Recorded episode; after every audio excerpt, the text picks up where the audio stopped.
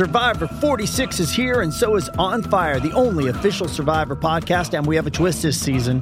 The winner of Survivor 45, Dee Valladares, will be joining us every week. We're going behind the scenes of the biggest moments, the how and the why things happen, and the strategy and analysis you can only get from someone like me, a Survivor winner. Listen to On Fire, the official Survivor podcast, wherever you get your podcast.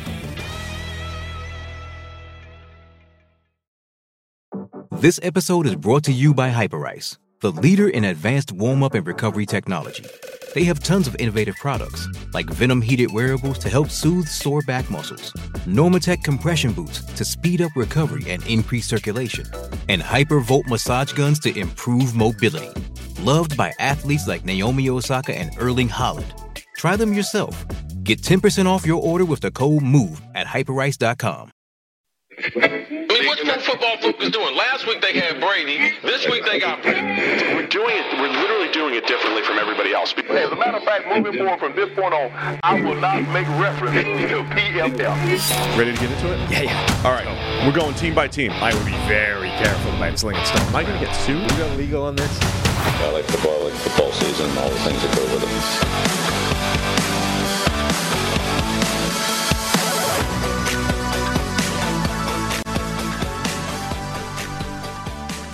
Welcome into the PFF NFL podcast. Steve Palazzolo, Sam Monson. We're live here on YouTube, and it's time to preview Week 10 in the NFL. Sam, Correct. It is, Steve. past the halfway point now. We're previewing Week 10. Everybody's past the halfway. We're all past the halfway point. So yeah, we're going to get into all the games, of course. Uh, it's not a full week this time, Sam. no. So there's a couple. There's four teams on byes. Some good teams on byes. Chiefs, Dolphins, and Eagles in particular, all on byes. But We're still going to have a great week of NFL action. Ready to go? Yeah. Maybe I lied to the people because the Thursday night game. Now I'm not going to make fun of the game. Eli's over there saying he can't wait for this game. He's in the booth saying I'm looking forward to the game, and I'm looking forward to the Thursday night game as well. Okay. Panthers, Bears. Just more tape for Justin Fields to study. Oh, jeez.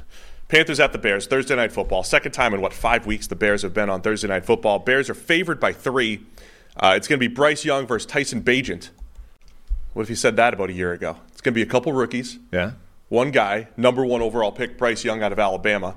The other guy, Tyson Bagent, no, Division two, Shepherd, is it? Yes. I don't keep track of every Division two team, even though I'm a former preseason All American Division two. uh, but Tyson Bagent, and Bagent's favored by three here. Yeah, he is. Um, these, uh, so a third of the league this week are starting rookie quarterbacks. Yeah, Eight rookies starting this week. That's pretty crazy. it is. Ten have started this season. It is. It's uh it's part injury issue. It's part. I think the league is transitioning from. by the like way- a lot of starting caliber quarterbacks are, are gone. Remember, we from spent the NFL. You spent significant time yesterday being like, "Why is scoring down in the NFL?" That's really the answer. Meanwhile, eight rookies are starting this week. Ten have started this season. It's probably part of it. That's the answer. Um, so yeah, Bryce Young coming off a game in Indianapolis where he threw two pick sixes, had been uh, improving every single week, but um, So the Bears, the Bears own both these draft picks, right? What's the best thing that, that can happen for Chicago's draft? I was I was thinking well, I was taking the trash out the other day because I think I was thinking bad. about this. I thought a tie would help. no, because the tie is like a half a win for both of them, which means both picks are getting further away from the number one overall spot. The Bears probably want to win. I would think. Because Carolina currently only has one win, so you want them to Yeah. stay at one win. I think the. Bears want to win, and then I don't know. Bears probably want to win because you you know you choose you get a little bit of morale by winning, Okay. and you know you're not killing your draft status. Yeah, So I think if you're the Bears, you want to win. I think that's probably true. If you're the Panthers, you just want to win because you need wins. Yeah, because things are looking pretty bleak at the Yeah. moment. So that's it. Uh, it's a pillow fight in the trenches. The Bears have the dead last pass rush grade for PFF. Yep. The Panthers are third worst in pass blocking grade, uh, only because the Giants exist. And um, Because the Giants exist. I mean, that's really why. And the Steelers, actually. The Steelers are just a little bit worse than the Panthers. Giants are in their own world. I mean, the Panthers' pass blocking grade is 12 points better than the Giants. So, just for perspective here. But yeah, the Panthers have struggled to protect Bryce Young. The Bears have struggled to get pressure on opposing quarterbacks. So, something has to give here on Thursday Night Football. Yep. Um, Montez Sweat there now, of course. So can that make a difference against you know, at least they have one guy that can rush the passer at a reasonable level. Um, Yannick Ngakoue theoretically as well, but like I, that should make a difference to them at some point. I, and this is a pretty good team for that to, to happen against. Have we talked since they uh, signed Montez to the big deal? Uh, no, They signed Montez Sweat to a big deal. they did. Um, so So they paid does the second round pick for the right to negotiate early, as I said, and that's what Right. they did. They got they got that deal done. So does that change your take at all? Um, Because you didn't like it. You're like, this is a bad move because they might not get him signed. Now I still think it's a lot to give up because again, going back to the balance sheet, Montez Sweat Sweat now needs to be worth the second pick, second round pick, Yeah. and all that money that you're paying him. Will he return that same value? That's going to be a challenge. Yeah, I mean, altern- but but the thing is, you don't know what that second round pick is going to be. Like that could be nothing. Like they've Yeah, paid of course, the but money you is can, you is can the certainty. project. I mean, you can project what the 35th, 37th pick does historically. How much worse how much it's worth Sweat. financially, what it's worth in, in wins above replacement. Right. You could put that up against what Sweat's going to bring in. Right, but what it's worth is going to be worse than Sweat. But you, you factor in the money too. Right. But so they're paying for knowing they're going to get a better return than that top second round pick. I mean, it's a it's a healthy price to ensure that you get the guy. That's all. yeah. It's a healthy price. But it is like it came in.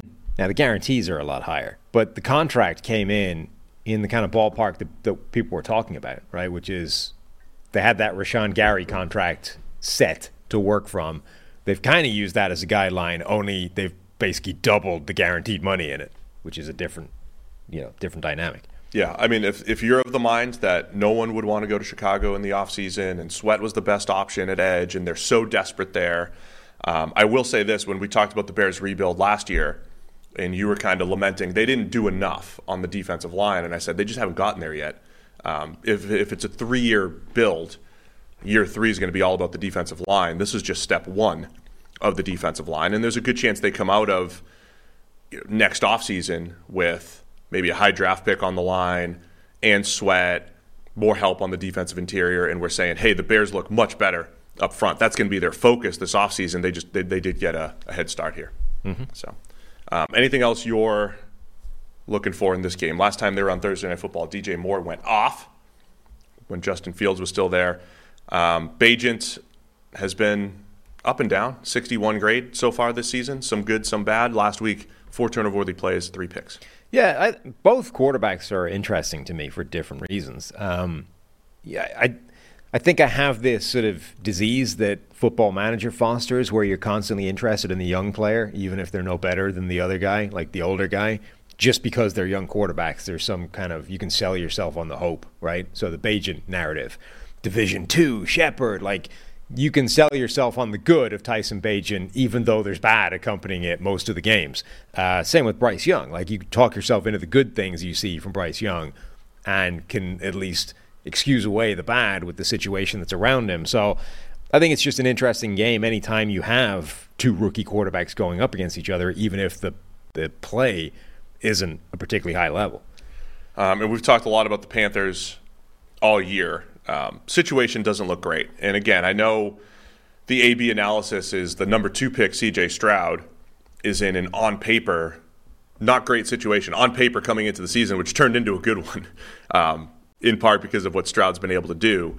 Um, but I think the Panthers got to figure something out besides just Adam Thielen. Yeah, as far as I mean, it's bad ball. there. Like our our friend, um, friend of the show, JT O'Sullivan, QB School, had Oh, his saw that, one of his most recent videos is a big long um, look at the Carolina Panthers offense and the situation that Bryce Young's in, and it's not favorable to that. So, you know, it doesn't mean that Bryce Young is playing well. Like you're not saying, hey, the situation around him is bad. He's actually playing really well. It's all bad. He's playing badly, but the situation around him is very bad as well.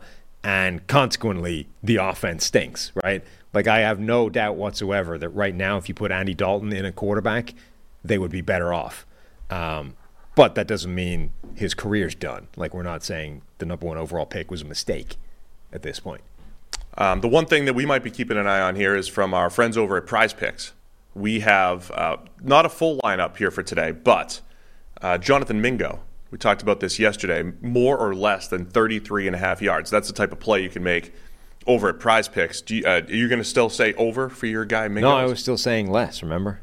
I'm, I mean, yeah. So you said less last time. Yep. Right. So remember, Prize Picks. You're just playing against their projection. So that 33 and a half. You're still going to say less, Yes. Even though that's your guy. I have look. I have faith. Go out on a limb No. and pick more. I have faith that in the future, Jonathan Mingo will become a good NFL wide receiver. However, it is going to take some time, and he is not a good NFL wide receiver yet. All right, so Sam's going to take less than 33 and a half receiving yards for Jonathan Mingo. That's the type of thing you can do. And now with basketball season here, you can now pick combo projections across football and basketball from the Specials League, a league created specifically for combo projections that includes two or more players from different sports or leagues. For example, you can have LeBron James and Travis Kelce at 10.5 combo of three points made, three pointers made, and receptions. So we want to play alongside some of Prize Picks' favorite players like rapper Meek Mill and comedian Andrew Schulz. Was that uh, the Colts dancing to some some Meek the other day? Is that what I Jim Irsay, what I heard? think, Jim yeah. Irsay going crazy. Mm-hmm. I'm sure. I'm sure Irsay's on Prize Picks with these guys. He, they're, they're, you can find them in the community plays under the promos tab of the app to view entries from some of the biggest names in the Prize Picks community each week. Prize Picks even offers a reboot policy so that your entries stay in play even if one of your players gets injured. For football and basketball games, if you have a player that exits the game in the first half, it doesn't return in the second half, that player is rebooted. Prize Picks is the only daily fantasy sports platform with an in- injury insurance policy.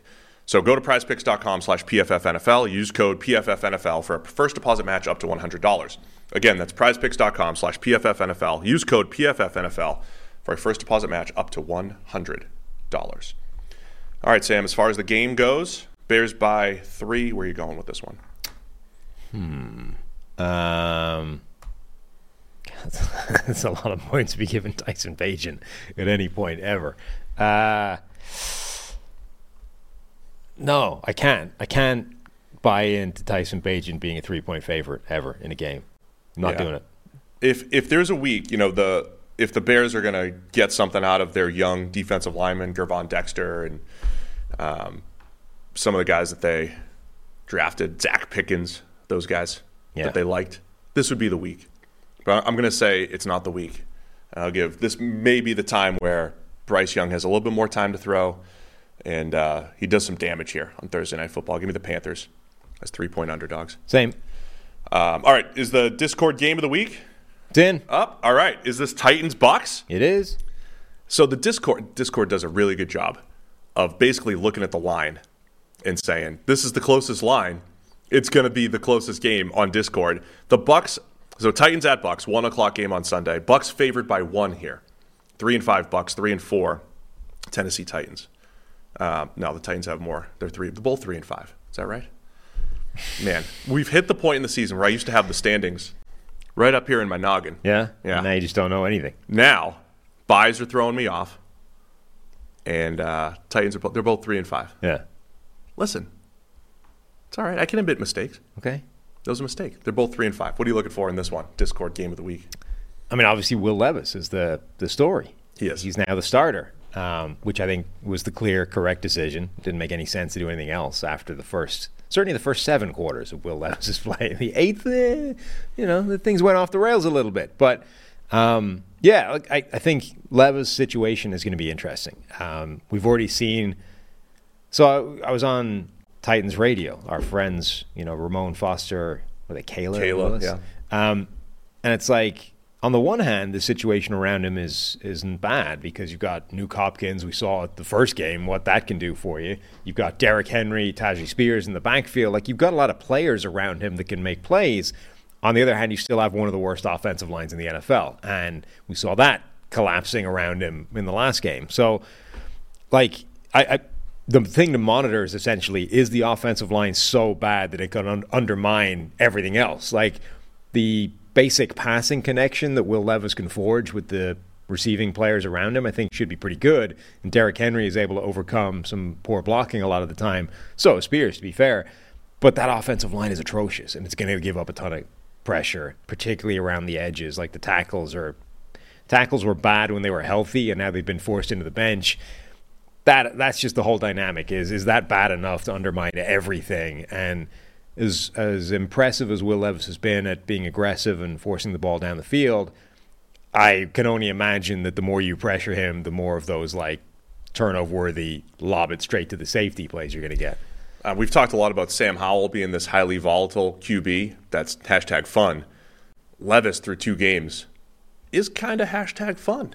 I mean, just because he is he is driving the ball down the field now. He does.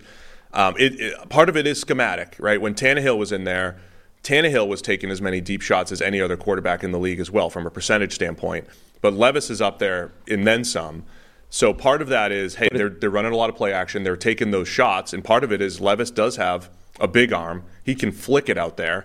Um, I think it may have been our friend Gregg Rosenthal's, you know, throwing a Jay Cutler comp out there. You know, like this is like what we're feeling when you're watching him. Hmm. Um, there's a little bit of that with Levis, where there's some volatility, but like you're seeing when it hits two weeks ago, the big plays, the four touchdowns, it can hit in a big way. Right, but it's such a small sample size that like we don't even know if it's volatility at this point. Like Yeah, he, he just imploded in the fourth quarter. Like in one drive, he basically had even- three of his four turnover worthy plays. And I don't even know if that's really imploding. Uh, You don't want to end the game by throwing the ball to the defense. However, you're down four points. They needed a touchdown, and you take some chances there. They just there were some bad ones. There were some bad Right. decisions in there. There's some better decisions to be made. yeah. But like you got to like- take those chances late in the game anyway. I don't know if that represents volatility inherent in his game or if on one drive he just fired the ball at the defense three times, including were they back to back plays or like very close together, the final two. Um, so like maybe that was just the situation handled very badly Yeah. in a bad, you know, or maybe he is going to be this guy where six big time throws versus four turnover worthy plays is like his that's his level. That's what it's going to look like. But I don't think we know that yet through eight quarters of football. I'll say this. I mean, through two weeks, the the vibes around Levis are people are impressed. Yeah. and, and I don't know if they should be. But I don't know if that's because he fell to the second round and that immediately lower standards. Like if he did go, all those rumors he was going to go number one. Like if he did go number one overall and he played like this over the last two weeks, would people have that same level of positive? I've been impressed overall. I think there's definitely something to build upon here. Um, I'm interested in seeing now the other side of the ball. Second straight week, the Bucks play a rookie QB. Last week it was C.J. Stroud, who goes off for 470 yards and five touchdowns. Yeah. And the seat is getting a little warmer for head coach Todd Bowles. That's his defense that just got torched last week. Yeah, you would hope that their defense puts up a better fight against Levis than it did against Stroud. Um, it's a better matchup for them, I think, certainly in the coverage, like with the secondary. Tampa or uh, Houston's receivers, particularly Tank Dell, like the Bucks still have this group of like big, meaty, you know, powerful, strong, sizable cornerbacks. Uh, and then they're trying to like keep hold of Tank Dell, this tiny, you know, incredibly fast, nimble receiver, and it didn't go well at all. Carlton Davis just got victimized by that guy over and over again. Now, you know, you're going up against Tennessee, who skew to the other end of the spectrum, like DeAndre Hopkins, big, strong, not even big, like that big, but like more of a possession, not going to get a ton of separation, wins at the catch point type of receiver. Um, like Carlton Davis, that's a better matchup for him. Like he would want that receiver versus try to keep hold of a Tank Dell. Um, I think when you watch Tampa Bay, the big question for me is who is their third option in the pass game. Uh, clearly, Mike Evans can still play. Chris Godwin can still play. Evans is uh, remains a big play threat. Godwin remains one of the better possession receivers in the NFL. Who's the third option? They had Cade Otton make some plays last week at tight end, but I think that inconsistency is probably hurting the Bucks. Rachaad White's done some really nice things out of the backfield as a pass catcher. Love him in the in the pass game in particular. But who's that real third option at receiver? They haven't had someone step up other than you know a few plays here and there from Trey Palmer, a few plays here and there from Cade Otton. I think they need that third option so it's not just Evans and Godwin for Baker Mayfield. Mayfield's consistency, um, same thing, a little up and down, right? There's some games last week he played very well and made some plays with his legs again. Um, some games he's just missing throws down the field. Bucks have to try to. Be, they had a nice game last week offensively, their best game, but it got overshadowed by the fact that their defense got absolutely torched. Um, there's also a matchup in this game that everybody needs to watch. That is Titan center Aaron Brewer against Vita Oh, Vea God. at nose tackle. Aaron Brewer, the modern marvel, playing center in the NFL at a listed 6'1", 274. Yeah. going up against 350 pound Vita Vea. And as you always say, Vita Vea at 350, who plays like a 350 pound monster at times, why can't he do that every single time? Versus Brewer, who looks like a service academy center and plays like that sometimes, right? He's just like low man wins, great cut blocker, right? He's like a service academy guy going up against Vita. That's uh, must see TV for me, for uh, the football nerds. Yeah, I mean, well, the interesting thing is going to be do the Bucks actually see that and say, "Hey, this guy that looks like a nose tackle but doesn't actually play that much nose tackle, different story this week. You're actually going to play the Dexter Lawrence role Yeah. and take that guy and move him 7 yards back every single snap." And in the run game. I mean, Vita is still a run game wrecker for the most part. He was a little off last season, but he's a run game wrecker. Yeah. But he does not line up the way Dexter Lawrence lines up, right? This true Right. head up over the center nose tackle who Not as often. I mean, sometimes he does. He does but- occasionally, but like he has 60 snaps lined up in nose tackle Right. this season versus Dexter Lawrence, who plays there most of the time. But do the Bucks like fundamentally change their front because they say, "Hey, you outweigh the center by 75 pounds. If you can't take this guy and put him five yards deep in the backfield every play, what are we even doing here?" Because I would think about that if I was Tampa Bay. Um, and if you are trying to eliminate Vita Vea, the wide zone, outside zone type of game that Tennessee likes to run, getting him moving up and down the line of scrimmage, probably the right play. Um, so that'll be an interesting matchup. The Bucks are still number one in EPA per play against the run. Some of that I saw our friend Ben Baldwin kind of highlight. Some of that skewed by forcing fumbles. Their success rate's a little bit lower. But Tampa Bay, always under Todd Bowles and with Vita Vea, can have those games where they're really stout uh, from a run game perspective. And that's what happened to the Titans the other night on Thursday night. They became a little one dimensional against the Steelers. You put a little bit too much on Levis, and that might lead to the volatility. So it's an interesting matchup on that side of the ball. Bucks favored by one here. Where are you going in this game? Uh, I will lean into the Bucks. I think. The Bucks. Yeah. The hot seat for Todd Bowles. Um, there's also we'll get into some Patriots coaching rumors in a second here, but one of the rumors out there, I can't remember if it's legit or not. I'm just repeating stuff I read on the internet. One of the rumors is that Bob Kraft might want Mike Vrabel as the next head coach. Wow. In Not- New England. Not Josh McDaniels. Well, maybe Josh purpose. Maybe Josh saw it falling apart in New England, mm-hmm. and he pulled a George Costanza. And you don't know any Seinfeld references. No. But Costanza tried to get fired. He was trying to get fired from the Yankees. He was Got it. trying to get George Steinbrenner to fire him. Maybe Josh McDaniels made that same play because he was sensing the New England job was opening up. Uh-huh. And it was in, in Ziegler, he's like, come on, Dave, come with me. We'll go run the Patriots instead of the Raiders. Yeah, Because I'm dragging you down with me. You're getting canned as well. The job here is not an option anymore. So I'm taking Tennessee, you're taking Tampa Bay. As a parent, you've had to learn so many new skills to provide for your family, how to do copious amounts of laundry, meal plan for even the pickiest eater, and, and now how to protect your family's financial future. Well, Fabric by Gerber Life provides an easy one-stop shop for your family's financial needs, offering high-quality term life insurance policies plus other financial solutions in one easy online hub. Fabric was, was designed by parents for parents to help you get a high-quality, surprisingly affordable term life insurance policy in less than 10 minutes. Fabric has flexible policies that fit your family and your budget like a million dollars of, of coverage for less than a dollar a day. Get your personalized quote in just minutes and then apply when it's convenient for you. It's all online and on your schedule. You can go from start to covered in less than 10 minutes with no health exam required. So join the thousands of parents who trust Fabric to protect their family. Apply today in just minutes at meetfabric.com slash PFFNFL. That's meetfabric.com slash PFFNFL. M-E-E-T fabric.com slash PFFNFL. Policies issued by Western Southern Life Insurance Company, not available in certain states. Prices subject to underwriting and health questions. All right, Sam, are there any other games of the week this week? Let's just go in order. The one o'clock slate is actually really good, but I'm going to go in order from here on out. Indianapolis Colts at the New England Patriots. Uh, Colts are favored by one and a half. They're over in Germany. What's the look for? I'm just, I'm just waiting for where you're going on this. Where I'm going to go with this game? Yeah. The the the, uh, the next set of rumors Yeah. that are out there through the Boston Globe and maybe not real rumors, but Belichick could be fired on the tarmac on the way home from Germany. Fired in Lane Germany. That's Lane Kiffin rough. style. Yeah. Bill Belichick's never won a game in Germany. He's kind of overrated as a coach. If you In ask. Germany, yeah. yeah, never won a game in Germany. Uh, for, foreign games don't matter. Urban Meyer's one and zero overseas, so True. does it's not very telling. No, but it means you're probably not going to get fired at the end of it.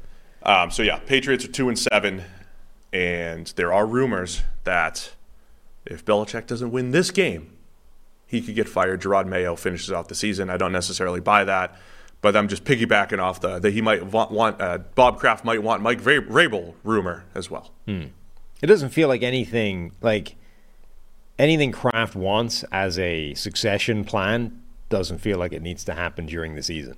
No, Like nobody's available. Like you don't need to get ahead of it, right? To get somebody in. You know, oh, this guy's available. We've got to we got to act now, right? We got to fire him now, otherwise it, the deal disappears. Especially because there's a potential trade value in Bill Belichick. A lot, I would think. There's think. a potential open job in Vegas. I mean, there's there's an open job in Vegas, potential open job in Washington. Um, who knows? But you would have to think whatever about Belichick how it's ending. Jets. Yeah, whatever about circle. whatever about how it's ending in New England, and it is ending by the looks of it. Um, there's no way that Belichick doesn't still have quite a substantial trade value to other teams. Yeah. like people would still look at him. The rest of the league isn't looking at this and saying, "Oh, Belichick was a fraud the whole way. This is just Brady." Like the way the shouty shows are doing, you know, they're not saying uh, everything we've learned over the last few years says Tom Brady was 100% the architect of the New England dynasty and Belichick was just a passenger. Like they are looking at this and saying he's still one of the best defensive coaches in the NFL. Um, clearly, when a quarterback is there, it was good enough to create this dynasty. Like he's a part of this and he still has value. Let's go trade for this guy.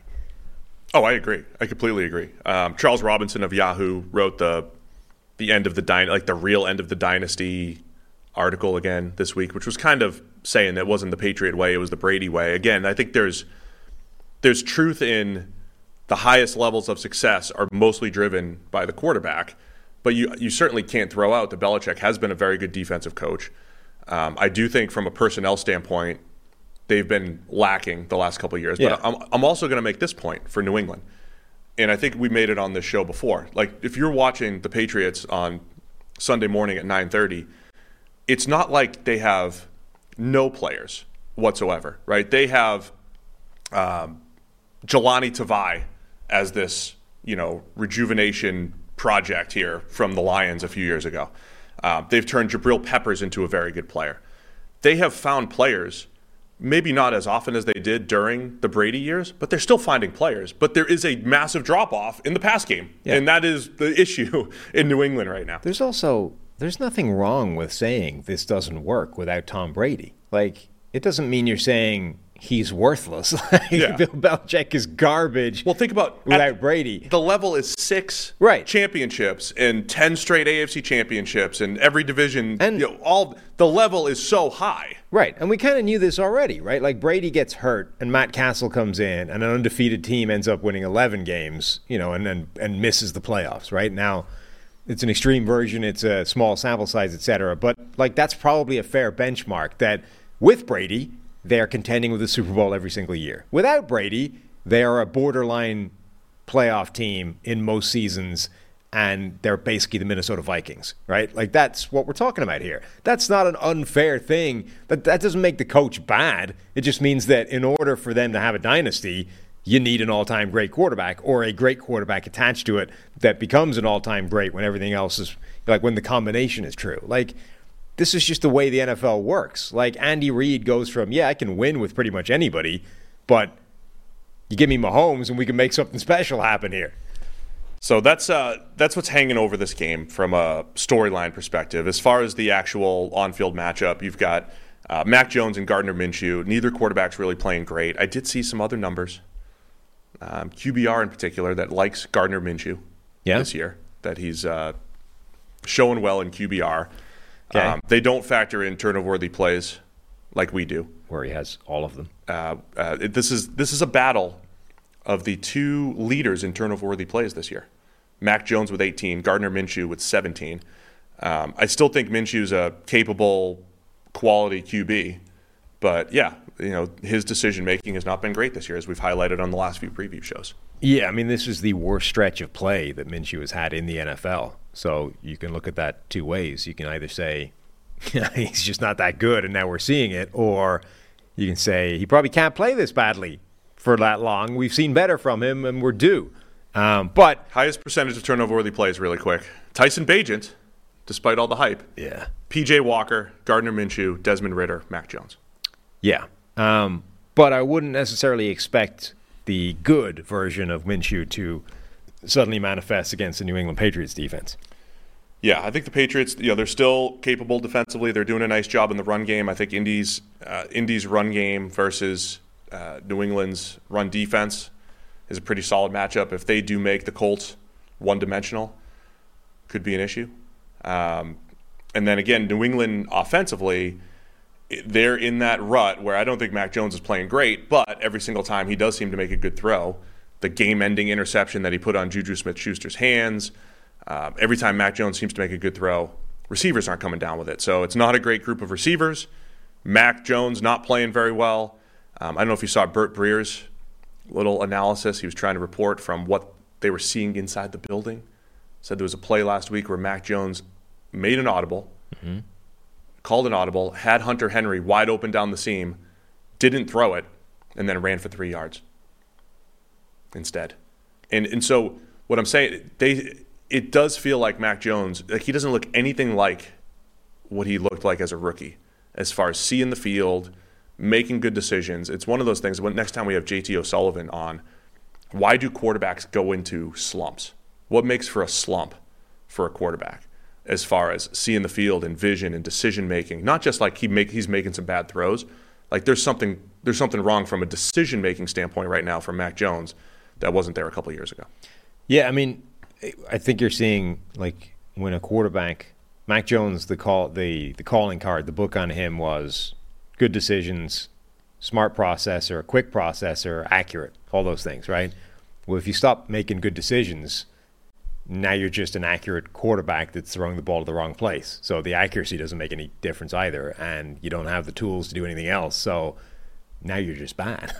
that's I mean that's the reality right now. If you've taken away the biggest strength that Mac Jones has, then we're not left with anything. And that's where the Patriots are right now. They need to get that version of Mac Jones back. Yeah. So where are you going to go in this one? Colts favored by one and a half in Germany. Uh, I'm going to go with the Patriots. You think Belichick's going to save his job here? Uh, apparently. Uh, I more think that Belichick is going to cause problems for Minshew. Yeah, I'll go. Uh, I'm going to go Indy here. I also think, by the way, one sneaky element of the Patriots is that offensive line is better than it was earlier in the year. So like the platform for everything on offense is better. It just now you need the other stuff to like yeah. readjust to that. I mean, they played a very good game just two weeks ago against the Bills. You know, it's it's trying to or three weeks ago, whatever it was. It's tough to figure out when that might happen for New England, but most games this year they've been uh, they've been overwhelmed. Um, give me Indy. No, give me New England. They've just burned me every time I expect them to bounce back. Like they should be better. They should be better. I like this matchup against the Colts. All right, Packers and Steelers. Steelers favored by three here against the Packers. Of course, the Steelers trying to keep keep pace in the loaded AFC North. Over under 39 via DraftKings. What are we looking for here in this game? Um, I think over under. I think there's only two games over 42 this year or something this week. That's not great. No, I, I mean I like defense. You like defense? Yeah. Do you though? Sometimes. I like good defense, not bad offense. Good defense, not bad offense. Um, Potential just going to throw this out there. Potential George Pickens squeaky wheel game. You think you know? they're just going to feed George Pickens? Yes. I saw uh, our friend uh, Brett Coleman had one of his. Uh, he had his picks out there. Had, you know some same game parlay out there, and he needed one of those. It was like one of those gimme parlays that you get from companies. Mm-hmm. And all he needed for George Pickens was over a half yard receiving, and he didn't get it. Yeah, we he had negative one. I thought didn't we talk about that extent? Oh no, that was with Trevor. Yeah. Oh, sorry. You weren't on that show because you're only a part-time podcast. Yeah, I was working that day yeah. on Friday. Yeah. My bad. Well, more people are watching us now than we're watching the Friday recap show That's there. true. So some people didn't hear that story. It's kind of like when they say what they say in radio, Sam. In radio, you have a new audience every seven minutes. Seven minutes. Every seven minutes. Which is why if you listen to the same radio show for three straight hours, they're going to say the same stuff at the top of every hour and repeat again. themselves Yeah. because it's a whole new audience. We're live on YouTube. We might have people coming and going. And I know certainly there's different people that will listen last Friday versus this Thursday. So it's okay to repeat yourself. And I'm going to stop apologizing for repeating myself because I do it a lot. That's fine. All right, carry on. Um, what are you looking for in this game? Okay, so you got an interesting schematic matchup where uh, Pittsburgh just doesn't target the middle of the field for whatever reason. Um, I think Green Bay's strengths are on the perimeter at corner rather than in the middle of the field. So that becomes kind of fascinating. The other thing is, like, does anybody even need to watch this game before like the fourth quarter? Kenny Pickett. Well, Kenny Pickett and Jordan Love's first Jordan. half, second half splits are insane. Oh, I like that. That's good. I might black it out. I'll black it out for the first three quarters and then tune in. That's what, okay. So in the fourth quarter this season, Kenny Pickett has a grade of eighty-one point eight, and Jordan Love is at sixty-three points. So his his sixty-three point uh, sixty-seven point three rather. So you- his good must come in the third quarter. It does. I posted it after the Thursday night game, but over the last two years, since Kenny Pickett has entered the league, in games within seven points in the fourth quarter, the highest graded QBs in the NFL, Tom Brady Right. from last year, Kenny Pickett, Patrick Mahomes. Hmm. Okay, so first half grades for these two are basically the same. Kenny Pickett has a 55.7 PFF grade, passing grade in the first half, and Jordan Love is a 53.2. And then Jordan Love seems to come alive in the third quarter, and then Kenny Pickett saves it till the fourth quarter and becomes Tom Brady. So this game essentially, don't watch the first half. Tune in on the in the third quarter Yeah. to see Jordan Love and the Packers pull ahead, right? And establish what looks like an unassailable 10 point lead. And then the fourth quarter will be Kenny Pickett coming back and pulling another ridiculous win out of the bag when the Steelers are outgained and outperformed by he'll get a touchdown in the final seconds to pull it out. So that's there we go. I've just that's the game. That's how it's going to go.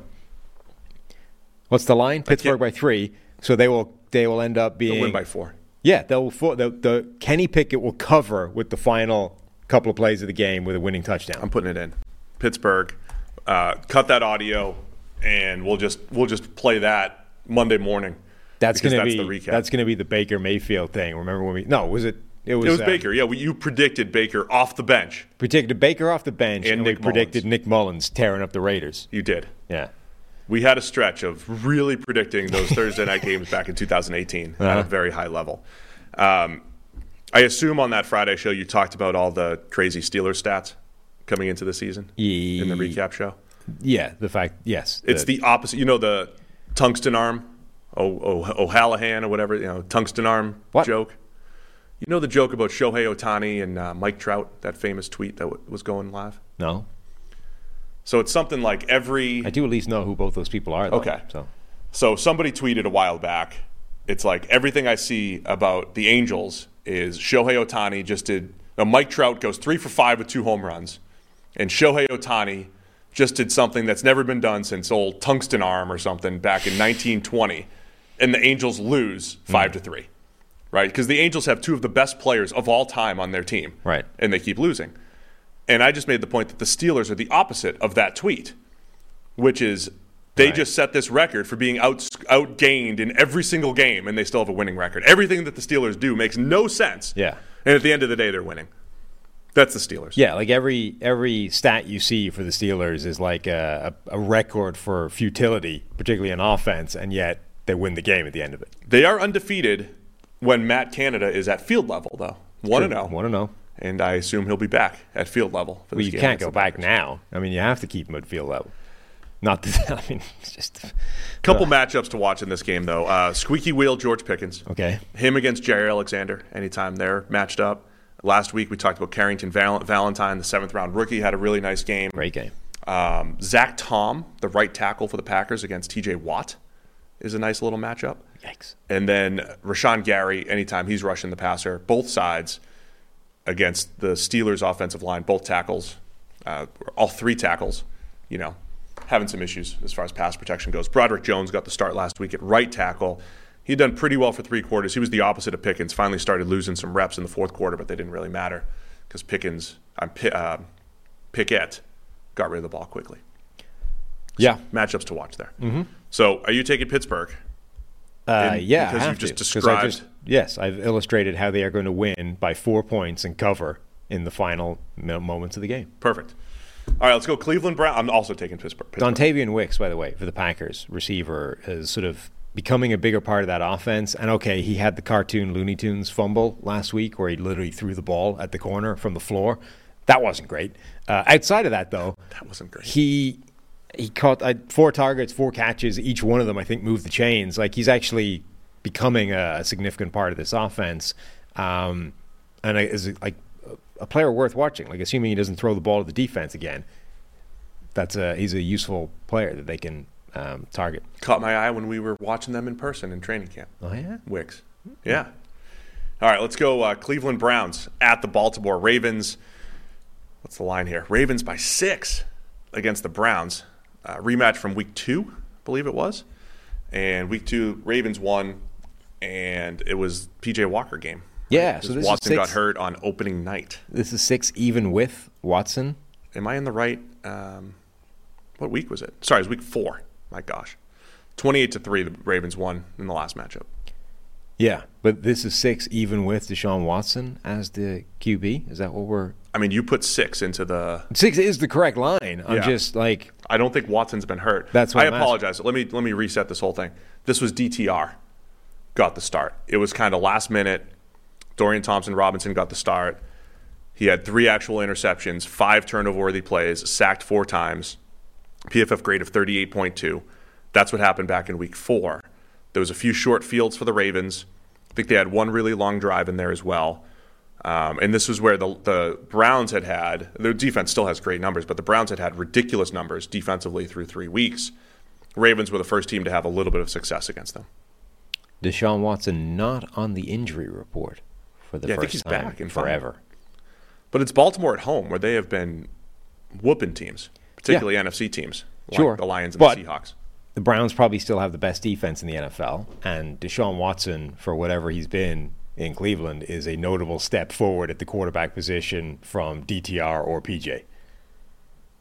Yeah, no, I get it. I mean, Watson, Watson's pl- finally playing a little bit better. I mean, we coming into the season, two things we said that haven't gone exactly as is, but we said if Watson plays 75 PFF grade type of football, the Browns will be much better.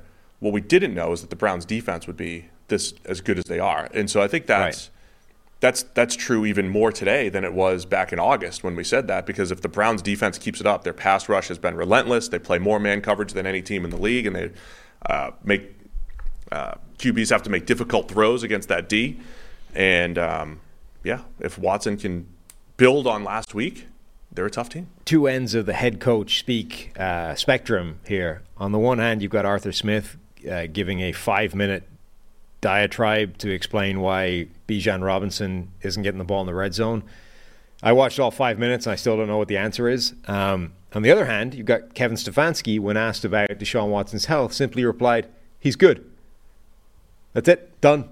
Answered. Next. He also said he's going to start in a game where he had no chance of starting. Whatever. That's cool though. He's back. He's back and he's ready, and he's not PJ. That's the important thing. Yeah, it makes it for it makes for one of the more intriguing games Mm-hmm. in the NFL this week. Um, you always get that Myles Garrett versus Ronnie Stanley matchup at left tackle.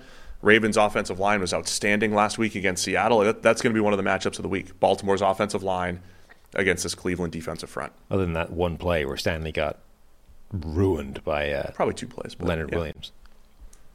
and Boye Mafe. Two plays. Okay, yeah. I think, right? Total? Yeah. But other than that, they were great. Ravens defense also looking outstanding. Yeah, I, I mean, I love it feels like a lot of the a lot of the moves that we really liked from Baltimore that we thought were shrewd through the years are just coming true here. Um, center Tyler Lin- Linderbaum and Kyle Hamilton in the first round a couple years ago when they traded Marquise Brown. Uh, trading for Roquan Smith, finding something in his game that said he's going to fit better in Baltimore than he did in Chicago, and that's been true. Um, they've just a lot of those things are really starting to pay off. I think here for the Ravens. Yeah, and Geno Stone leading the league in interceptions. Even if they, even if it is a Jairus Byrd type season where the ball is just being magnetized in his direction, it's still happening. Like it doesn't matter why it's happening. The fact that it's happening is the important part for them. Yeah, that's huge. Um, and then going back to the Watson thing, 78.5 grade last week against Arizona. Um, he had, I apologize, I was wrong about, I misspoke. I read the comments. I misspoke on Monday. And I said that Watson went one for five with two interceptions against the Colts in that little start that he had that lasted five dropbacks. He had two turnover worthy plays, not two interceptions, right? So sometimes I look at the right stat and not the real stat. What percentage of this show is now just you correcting previous incorrect things you said? 5%. Okay. Give or take. All right. I could be wrong about that, though. and I can adjust we can correct it on Monday. Yeah, I'll correct it. Yeah. That'll be part of the 5%. Great. Perfect. Um, but Watson's last two starts where he started and finished, uh, week three against Tennessee, 27 of 33, 74.6 grade. He was good other than the play that he threw the ball backwards that game, that wasn't great. right? And then last week against Arizona, his two highest grades. Let me make sure I don't misspeak here. I believe, let me go back to 2022. yes, those are his two highest grades as Browns quarterback. Perfect. And they've come in, In his last two starts, games in which he started and finished. right. They've come in essentially his last two healthy starts. If Correct. we assume that the Week Seven game, where he lasted five dropbacks and broke himself again, was probably one he shouldn't have been out for. So that's what I'm trying to say. Yeah. Um, one and then one matchup I always highlight when the Ravens and Browns play each other is uh, JOK, Jeremiah Owusu Koramoah, and with how often the Browns like to play man coverage relative to the rest of the league, JOK in a uh, spy type situation with Lamar Jackson. I don't know if that's a part of the game plan or not, but it would be for me because JOK can move and the Browns can play that man coverage. And I think it's going to be a great matchup on that side of the ball. The only receiver the Browns have grading well is Amari Cooper this year. So everybody else has a receiving grade of in the 50s or 40s. One of them was traded away, uh, and it's just Amari Cooper, effectively. Cooper's mostly been QB proof, whether it was DTR Yeah. or PJ Walker. That, that's where the big plays went. And that's not factoring in David Njoku, by the way. He would be the other one grading well, but at tight end. Yeah. Well, and Njoku against um, another matchup too. Kyle Hamilton has a 90 grade when covering tight ends this year. Tight end eraser? Isn't that is in that ballpark there, right? Kyle Hamilton's making some big plays against tight ends, so you get Hamilton against Njoku as another matchup to watch. A lot of fun matchups in this game. Yeah, I mean, the, the point I was making though is that Cleveland have a very defined, like there are two, maybe three people you need to be concerned about as a defense. Like if you can, if you can guard Amari Cooper, then guard David Njoku, and then just be atten- just pay attention to Kareem Hunt out of the backfield, you're set because nobody else is a threat apparently at this, this so far this year. Like their their game plan on defense should be we're going to force Elijah Moore to carry this offense as a receiver because there's no evidence so far that he can do that. Um, this is uh, just from a storyline perspective. I used to say this about Cousins. When he, you know, they paid a lot of money in Minnesota to bring Cousins in, and I said, "This, is, the, game, right? This is The it game. for Watson. This is why you brought Deshaun Watson in. This is why This is why you drop kick Baker Mayfield out of the building to bring Deshaun Watson in and everything that went along with that. Like this is why. If you can't do it now, what do you do? And really, it's the next two weeks. It's Ravens and Steelers, the next two weeks, in, a division where everybody's five and three or better. Um, you've got the Jags in a few weeks as well, the Texans, the Jets, the Bengals, the last game of the season. Like this is the stretch. Why you took the PR hit that you took in Cleveland. You were willing to suck that up for whatever it's worth to bring in Deshaun Watson because this was supposed to get you over the hump as a team. And I think the Browns, as an organization, have done a really nice job building this team. That's why they're five and three, despite the quarterback situation this year. This is the game, massive game. Deshaun Watson, um, can he put his best foot forward here against the Ravens, who are seven and two, and might be the best all-around team in the AFC right now? So In the NFL. or in the NFL. So where you going in this game? Baltimore favored by six. I'm going with Cleveland. Uh, I I buy that defense generally. and I think that Deshaun Watson, a quarterback, is just a different proposition for them than either DTR or PJ. I'm also taking Cleveland. I've Six agreed with you a on that. lot. I know it feels like a lot for a team. I think I think this game versus the best defense in the NFL Yeah. in a ge- in a year where points are down. I mean, that's a lot. the last two games though, Baltimore at home. Sure. Let me grab those. What was it? 37 to 3 and 38 to 6. Yeah. Over the last two we- uh, two home games against Good teams. against good NFC teams, Right. right? Which might, I don't know, maybe that's an NFC thing, but it is at home for Baltimore. Um, last week we had a lot of the same picks. I think I ended up with 8, you had 6. I do have to tally our picks at some point. The previous week I had 3 wins, you had 6. Are we still losing to your eight year old?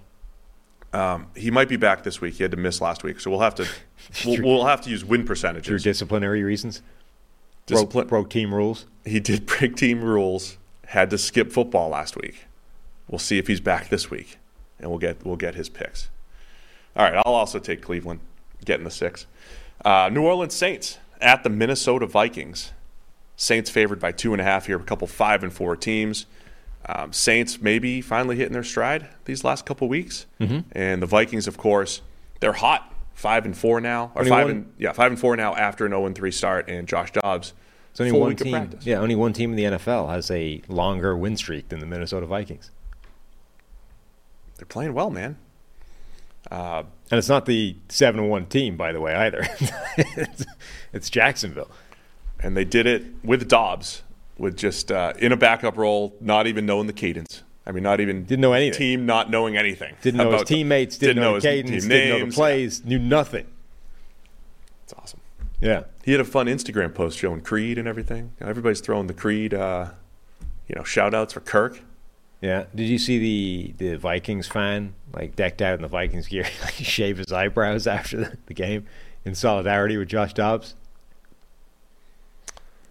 See, there are people who go to games Yeah. That do that type of stuff. Yeah. I have a feeling they're not the type of people that listen to our podcast. I don't think that we, we attract the Eyebrow guy shavers? that the guy that shaves his eyebrows to you know to match the starting quarterback, the guy that face you know paints his face, the guy that tailgates for 19 hours a day, you know, starting on Saturday, getting into Sunday, and that's like that's their whole weekend. I don't know if we get too many of those listeners. I don't know. Face painting seems like a low level, you know, you can get into that. Eyebrow shaving is, that's some pretty high level Yeah, but like the guy that wears the Viking, like you, you wear like all the gear, and like that's your thing, or like Fireman Ed.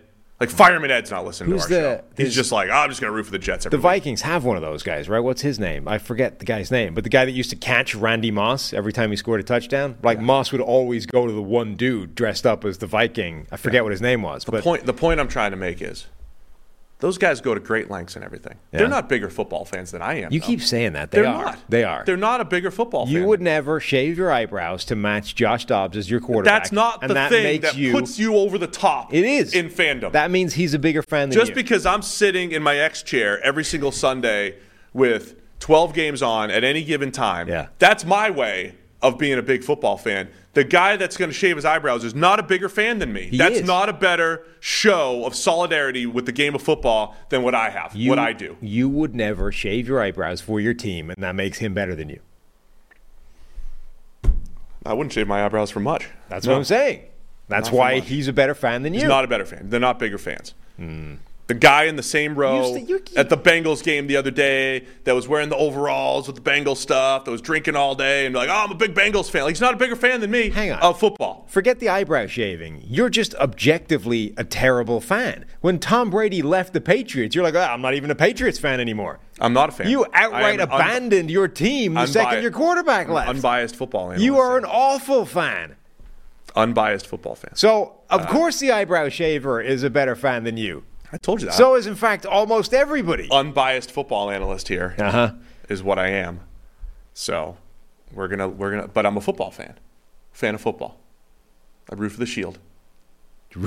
Rob Lowe. I'm Rob Lowe. That's the kind of exactly. That's my point. In a nutshell, That's a football done. fan. You, you've made my a point. fan of for me. football. You are the Rob Lowe of football fans. Let's stick to the game, Sam. Let's stick to the game. Two and a half. Saints are favored here in Minnesota. Yeah, I mean, so okay, the Josh Dobbs thing was fun last week. Uh, he played well last week. It was all sparked by you know his ability to scramble, essentially. Like that's that's what started the comeback. Um, was that crazy play where he was backed up to the 32 and ends up getting a first down at like the three yard line. Uh, the Saints have got this aggressive defense. You know they're they're going to be aggressive up front, but they're going to be aggressive with the receivers as well. Like they beat up receivers, they challenge throws at the catch point. One of the most amazing things about that game to me was, despite knowing nothing, Dobbs didn't put the ball in harm's way a lot in terms of throwing. Now there were fumbles, etc., but I was amazed how few sort of bad decisions with the football he made. Yeah. Even just you would have expected multiple miscommunication plays where I'm throwing here thinking a receiver is going to be there and he wasn't because I don't know the play. And it didn't happen. So are the Saints going to be able to manufacture a couple of those really big passing mistakes from him? Because uh, if they are, I think that's enough to win the game. But if Dobbs can keep it clean again, between the offensive scheme and his athleticism, there's enough there. I, I always feel like the Saints' defense, their pass defense, is maybe better than it is, and it, it could just be because over the last few years they have those elite shutdown types of games. This year, the Saints' 12th best EPA per play allowed in the pass game. Um, but as we saw last week, Paulson Adebo is playing great, making plays on the ball. Marshon Lattimore is still there. Um, I do wonder from a Minnesota perspective, are they just really good at receiver beyond Justin Jefferson? Or like are they good, better than we thought with Addison and you know what they've what, what they've gotten from guys like KJ Osborn, what they've gotten at tight end from TJ Hockenson? Are they just better than we anticipated? And it actually would have been when Justin Jefferson gets back – and if Kirk was still there, which they're actually a, really dangerous. Yeah, which is only a week away, by the way. Like they've they've and activated him essentially now. Jefferson's practicing, and I'm not saying they're going to be. Look, Kirk Cousins is better than Josh Dobbs. Um, the Josh Dobbs story is amazing, um, but maybe Minnesota's even more dangerous in the passing game than we anticipated because of Addison's emergence and what um, the trickle down effect of everyone else stepping up without Justin Jefferson. I mean, I think, but I think that matchup I'm saying with the Saints defense is a good one here. Yeah, I think Addison is very good. Having said that, Addison is now. I think I don't know. That this is a great matchup for them. So Addison is very good. The the characteristic of those New Orleans DBs is aggression, physicality. Yep. That's still the area of Addison's game that you have the most concerns about. There was another play I think last week where ball's in his hands, hit comes in, ball comes out of his hands. Like remember we talked about that the first time it happened, a couple of times in a single game and you're like, was that just two uh, quote unquote freak instances, but back to back, or is that like a thing that that highlights his relative lack of strength and size? Um, it happened a third time. It's still small sample sizes. It might just be a run of three plays where that's the thing, or that might be you're not as strong as Nuk Hopkins or Tee Higgins or you know guys that are bigger than you. So this is another test where the thing the Saints are going to be testing is that physicality and that strength and that kind of thing. Um, so if Addison isn't able to be a big factor in this game, now you're turning to KJ Osborn, to Brandon Powell, who's been pretty good actually, um, to TJ Hockenson, you know, to other players in that offense. it, it is different. Um, other side of the ball, after weeks of expecting the Saints to break out, I think they have these last couple weeks offensively, looking much better. Uh, Taysom Hill getting involved, and I feel like at the right times. Um, again, our friend Greg was like, "Hey, I wasn't expecting Taysom Hill to have maybe his best season at 33 years old, whatever he is, without Sean Payton." But here we are, Taysom Hill having a game like last week where he's throwing for a touchdown and he's catching a touchdown, and and maybe it's the right time, right? Where a couple years ago, I didn't like taking Drew Brees off the field for Taysom Hill, but given that as much as we've highlighted Derek Carr's struggles in the red zone, not just this year, but in previous years as well, Taysom Hill as the red zone change of pace might be just the right the right balance here for the Saints offense. Yeah, it's entirely possible. So Saints offense against this Vikings defense, the Vikings second worst pass rush grade in the NFL. Saints bottom five, bottom eight pass blocking unit. Um, I don't know if the Vikings can take advantage of that. So I kind of like the Saints to have another another good game offensively here. Yes, unfortunate though it is, I'm agreeing with you. I also am going with the Saints. We uh, we got an email in live on the show just to fact check your oh, jeez, what did idiocy. Um, this one is from Philly Joe, frequent emailer, I believe, of the show. Hey Sam, listening live. Steve just said that the guy who tailgates for 15 hours a day does not listen to your show. I am that guy and daily listen. I'm also a bigger fan than Steve, who roots for the Shield. That's super lame. Billy Joe. It's hard to argue with any of that. All right, throw this in the five percent of the show that I correct myself. I stand corrected. I appreciate Philly Joe. Um, I assume he's let's let's have him respond again. I assume he's a Philly fan. He is. His his sign off on his email, you know, his signature includes the phrase "Dallas sucks." Oh, that's good. That's, So he's again, that's just another way he's a bigger fan than you. that's dedica- That's dedication. uh-huh. That's You would never do that because you're not that big a fan. All right, I need more information on the tailgate. Uh, I'm not a drinker, so I'm not. I wouldn't drink. But if there's good food there, I wouldn't mind coming by the, the tailgate at some point, hanging out. If you got food, I'm going to invite myself. To his tailgate, Yeah. in Philly. Yeah, Okay, at some point. that seems pretty presumptuous of you, particularly for a guy who's only interested in the Shield. Would he have me? I like food. I like good food from tailgates. Yeah, Yeah, could do that. Maybe you'd have me as a dedicated listener. maybe. All right, as I said, the one o'clock slate is solid. San Francisco 49ers at the Jacksonville Jaguars. Niners lost three straight. They're five and three coming off their bye, taking on the Jags, also coming off their bye. They're six and two. With the longest win streak in the NFL. That's what the, you just looking at win streaks this week. I just we already covered that a Jags minute or one, two ago. Vikings two. And now it's come up. Yeah. Jags won. There's three or four teams tied with two. Dynamite drop in. Thank you. Deebo Samuel likely back here. Same with Trent Williams, right? Uh, I think so. Yeah. Um, in this world of on-off splits and A/B analysis and all that, and Yes. is uh, we've had a lot of these things with the Niners, right? Because they be, they when Brock Purdy showed up, they became really good and didn't lose. Mm-hmm. But he also showed up right after Christian McCaffrey showed up as well. Right. And Christian McCaffrey had made an, an, an, an, an impact when Jimmy G was out there. Now we have Deebo Samuel gets hurt, and the Niners just fall apart, start losing, And Trent Williams. and Trent Williams. So we've got a lot of these. It's never clean. There's Yeah. always two, at least, possible explanations, or the third option, door number three, where it's both of them at the same time, creates the thing. But either way, they're both back this week, so the 49ers theoretically should be back to where they are and snap the three game skid. Yeah, Trent Williams officially questionable. He sat out practice, but he's at that point of his career where, you know, he can sit Right. out practice. But he's been back at practice and Yes. you know, looking like he might actually give it a go. So, on one hand, you would say, of course, Brock Purdy has regressed a little bit. The defense is catching the passes that he's throwing to them, and they, they weren't earlier in the season. That's still probably just the answer. But there is something about this Niners team being fully healthy, fully loaded, and that is what makes them very difficult to stop. So, great matchup against a Jags defense that's number four EPA per play allowed against the pass and has been stout against the run as well. Yeah, Jags have had a good defense. Um, I, I think really the thing to focus on is is those returning players.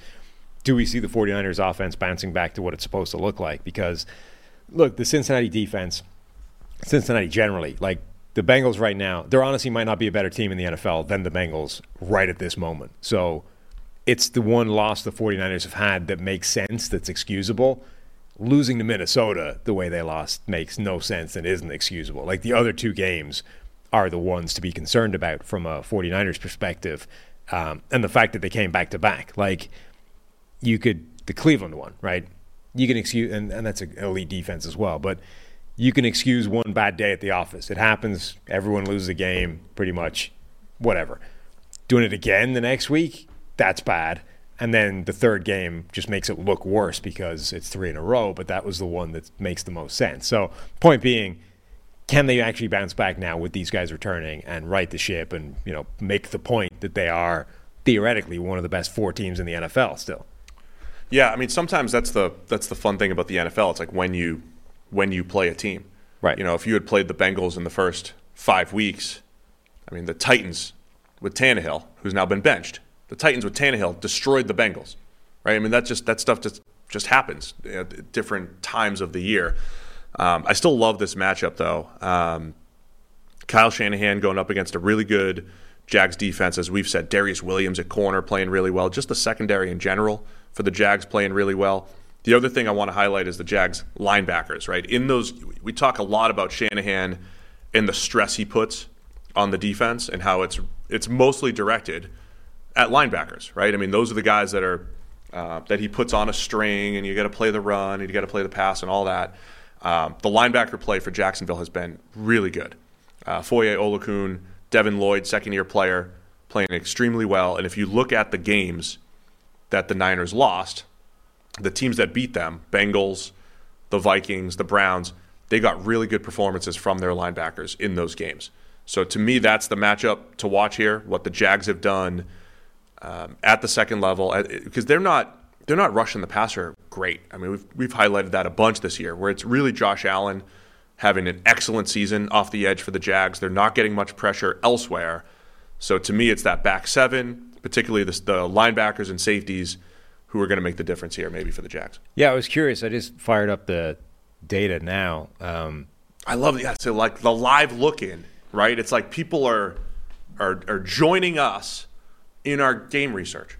We're Yeah. doing it live on the air. Uh, linebacker play generally in the NFL is up this year. You know, if you notice the PFF grades, there's a lot more grading well corresponding with this whole defense resurgent type of thing. And yet, typically, as you say, Kyle Shanahan more than anybody puts linebackers in an absolute blender and has specifically targeted some of them down the years, et cetera, et cetera.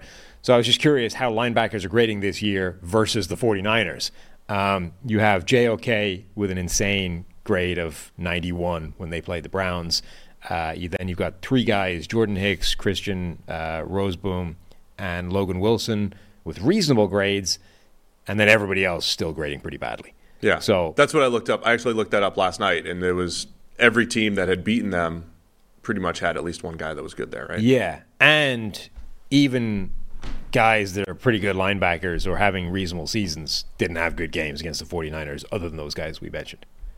Um, from a Jacksonville perspective, I think it's another game where you say, okay, how, how are they taking this next step as a team? They beat Buffalo back in Week Five. Um, you know, they lost to the Chiefs seventeen to nine back in Week Two. I think if you're you're an ascending Jags team that you know is taking the right steps, right? They kind of turned a corner midseason last year, made the playoffs, had a nice run there, lost to the Chiefs, who are just a better overall team, and went on to win the Super Bowl. But now the Jags, what which games are they going to really be tested for the rest of the season? It's this game against the Niners. They have the Bengals in Week 13. I think it's a Thursday night game. They have Baltimore in Week 15. I mean, those are those those are the games where the Jags are going to say, okay, are we this, the team that can actually make a Super Bowl run here? Yeah. So six and two Jacksonville team. This is a huge game, even though it's you know with an NFC team, just to uh, just to prove their worth. Yeah, it's a big game for them to you know really keep their run going and show that they, you know, after struggling for a few weeks where their receivers weren't making plays for Trevor Lawrence, now everything is actually firing and the team looks good. So it's a big game for them against a legit opposition to show, yeah, we can do it. Um, and then for San Francisco, it's huge because they lose four in a row. I mean, that's that's bad. Um, the other thing to remember here that's very important back in 1999, Uh-huh. week one, Niners at Jags. Steve Young versus Mark Brunell. Mark Brunell against Mark Brunell Light. What a matchup. Two lefties. A couple lefties. Don't get that similar styles. Number eight, the whole thing. Steve Young trying to be the next Mark Brunell. Jags win 41 to 3. 41 to 3. 41 to 3. That was uh, Steve Young went like 9 for 25. Hey, it's Kaley Cuoco for Priceline. Ready to go to your happy place for a happy price? Well, why didn't you say so? Just download the Priceline app right now and save up to 60% on hotels. So, whether it's Cousin Kevin's Kazoo concert in Kansas City, go Kevin, or Becky's Bachelorette Bash in Bermuda, you never have to miss a trip ever again. So, download the Priceline app today. Your savings are waiting. Go to your happy place for a happy price. Go to your happy price, Priceline. Got uh, beat up physically and just emotionally, probably. um, it was a beatdown in the rain in Jacksonville. Huh. Oh, the rain. In the rain. Maybe Steve couldn't throw in the rain. Yeah. That I mean, it was, the, it was the last year of his career, and he was perhaps concussed during that game. Hmm. Dom Capers' defense. I wonder if lefties, you know, two lefties playing each other is like in boxing, where southpaws don't like fighting other southpaws because it doesn't come up that often. Yeah, I'm sure it's sure it's very much the same thing. Anyway, Like Mike Vick's kryptonite would have been Kellen Moore. had to throw that out there. Um, so the uh, the Niners are favored by four here in Jacksonville. The other Niners Jags game that randomly comes to mind was when Jimmy G first got there in 2017, and the Jags had that awesome defense that year. Right. They had Jalen Ramsey. They were playing that Gus Bradley cover three scheme, and Shanahan went in there and they wrecked the Jags defense that year, um, as Shanahan seems to do against uh, the Pete Carroll cover three tree. Uh, Yeah, I mean, it's no really relation to any of these to this actual game this week, but It's also, I mean, you just look at the line. People aren't writing off the 49ers yet. You know, three bad losses in a row, or Yeah. two bad losses and then a loss to make it three losses in a row. They're still favored by three against a team that has, you know, one of the best records in the NFL and has a pretty good resume in terms of being a, a good NFL team. So nobody's jumping ship yet on this 49ers team. If they lose this one, maybe we start to see the line shifting significantly. all right. What do you think, Sam? Niners by three here in Jacksonville. I'm buying into the return of the the important 49ers players. I think that makes them win and cover. I'm buying into the 99 Jags. No, I'll take the Jags to cover the three. I think this is a big, uh, it's a big prove it game for them, for Trevor Lawrence, the defense that's played well. Give me the Jags to cover the three here. Mm-hmm. All right, cue the uh, cue the dramatic music if we have it. We had some. I don't know if well we can't hear it, so we've no idea if it's I have no idea, but we might have dramatic dramatic music, and then I'm going to say it's not a bird, it's not a plane, it's the most revolutionary ball trimmer the world has ever seen. Gentlemen, our friends over at Manscaped have been working night and day to bring you a below the waist grooming experience like none other with their brand new Lawnmower 5.0 Ultra. We're talking a next generation trimmer with interchangeable blade heads for whatever shave your mind can imagine. AI is cool, but I think this might be the biggest technological advancement the world has ever seen. That's right. Upgrade your grooming game to the Ultrasphere this year by going to manscaped.com for 20% off plus free shipping with the code PFF. High tech for low places. That's Manscaped. Every man knows how scary it can get when going for a close shave below the belt. Why we trust Manscaped for all our sensitive areas here on the PFF NFL podcast. Inside this package, you'll find the star of the show, the Lawnmower 5.0 Ultra. It's their fi- fifth generation trimmer that features two interchangeable next gen skin safe blade heads.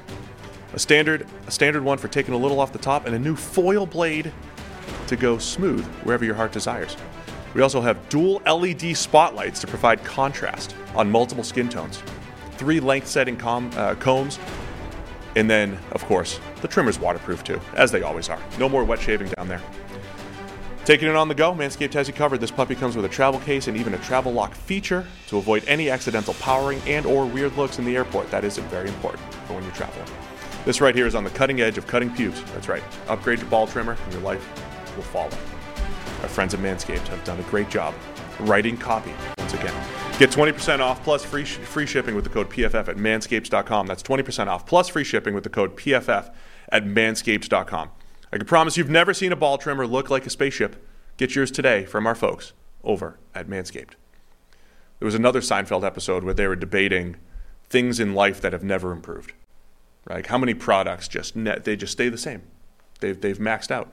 And I could say honestly, Manscaped is not that product. No. They're, they're at a five. We're at a 5.0 Ultra. We've been with them since the 1.0. They're at a 5.0 Ultra, Ultra. right now. We uh, continuous growth. Neil would be proud. Absolutely. Uh, update from Philly Joe in the email mailbag. Steve is welcome whenever. Tell him to just leave that shield stuff at home and wear green. I could do that. There you go. I mean, that's the thing. When you root for the Shield, you can wear. You could be any team fan, Hmm. right? I could be a Bengals fan on uh, Sunday night when I was there. The hell? Oh, this was Eli's thing? What is this? Uh, Eli attempted to make AI create a picture of you and your son watching football together. what? I think you should grow that mustache. How much information goes? Like, how do they know there's that many TVs? I don't know. They're all old TVs, by the way, as well. They're CRT things. Look. Why are they in the background and not? Why am That's I looking true. Away from the TV? Yeah, that's not helping either. Hey, look, AI. This is. Is that what Harry's going to look like? You probably, yeah. These are like you know when people are like, "Why don't you just trust AI?" Right? Because like this is AI. You ask it for things, and this is what it produces. Can we go back to that for a second because it feels like my facial hair is dependent on the time that you dressed up as me. Yeah. Uh-huh. which is no facial hair below the lip. Correct. But everywhere else above the lip. Yes. So look, there are some problems with AI, right? And yet people want to leave it running the world. Yeah. I look jacked though. Got that going for me. Yeah, that's a real win. I think you should grow that mustache. Uh, That looks good on fake you. AIU. Look at you comparing Harry to J.C. Jackson and Malcolm Butler. Getting disciplinary action. I'm just saying there's a trend now. Now ask AI to show Harry not watching football last week because he got banned. Got banned from football. All right, where are we here? Last one o'clock game. Houston Texans at the Cincinnati Bengals. Bobby Slowik coming back home Coming to back Cincinnati. Bengals favored by six and a half. Um, is, is Bobby staying at your house or anything? You guys going to get together? No, I, I offered up. I have spare rooms. I could have put up. I gave him. I said I could put up two or three Texans players, four if we're including Tank Dell. Yeah, I have a couple extra cribs that Tank could probably you could fit. definitely fit several players in your eyes. Yeah. Yeah. Um, you it was in our group chat. You did kindly offer a place to stay for Bobby. I actually asked him if he could babysit Saturday night so I could go out, That's true. He did. Yeah. and he did not. Reply Okay. and yeah, did not want to do that. No. Let's ask. Let's see. Let's, let's see when they're actually getting in. I'm going to text him. Tell, talk about the game, Sam. While I'm, uh, we always text Bobby live on the air here. Yeah, When no, get in, I'm sure he loves that. I'm sure that's what he really loves. This is probably why he goes on Schefter rather than our show. Can't Um, believe he went on Schefter. So, as I said, I don't know that there is a better football team right now than the Cincinnati Bengals. Um, Joe Burrow looking 100% healthy, and that offense is absolutely cooking when he's 100% healthy. And then the other thing is, when everything was bad earlier in the year, it wasn't just the offense. Like, obviously, that was the focus because of Burrow's calf, and, you know, they can't win if he's going to be like this all the way through the season. The defense wasn't playing like a Lou Anarumo defense earlier in the year either, and now it is. So now you got both sides of the ball playing really well. And as I said last week, I don't know that there's a team whose whose best punch is better than the Bengals' best punch. So the only risk really is do they need their best punch against Houston or do they think, oh, the whew, let's exhale, right? The the tough game was out of the way. We beat Buffalo. You know, we've got other tough games upcoming, but this one is a bit of a breather, and you end up overlooking Houston. They have Baltimore. I mean, when the schedule first came out, I'm sure Bengals fans were thinking that. Right. Because they have the Ravens next Thursday night. That's what I mean. On the short week. So it would be easy to say we got a win against San Francisco, we got a win against Buffalo. Upcoming is a Thursday night game against Baltimore. This one, you know, this one should be easier.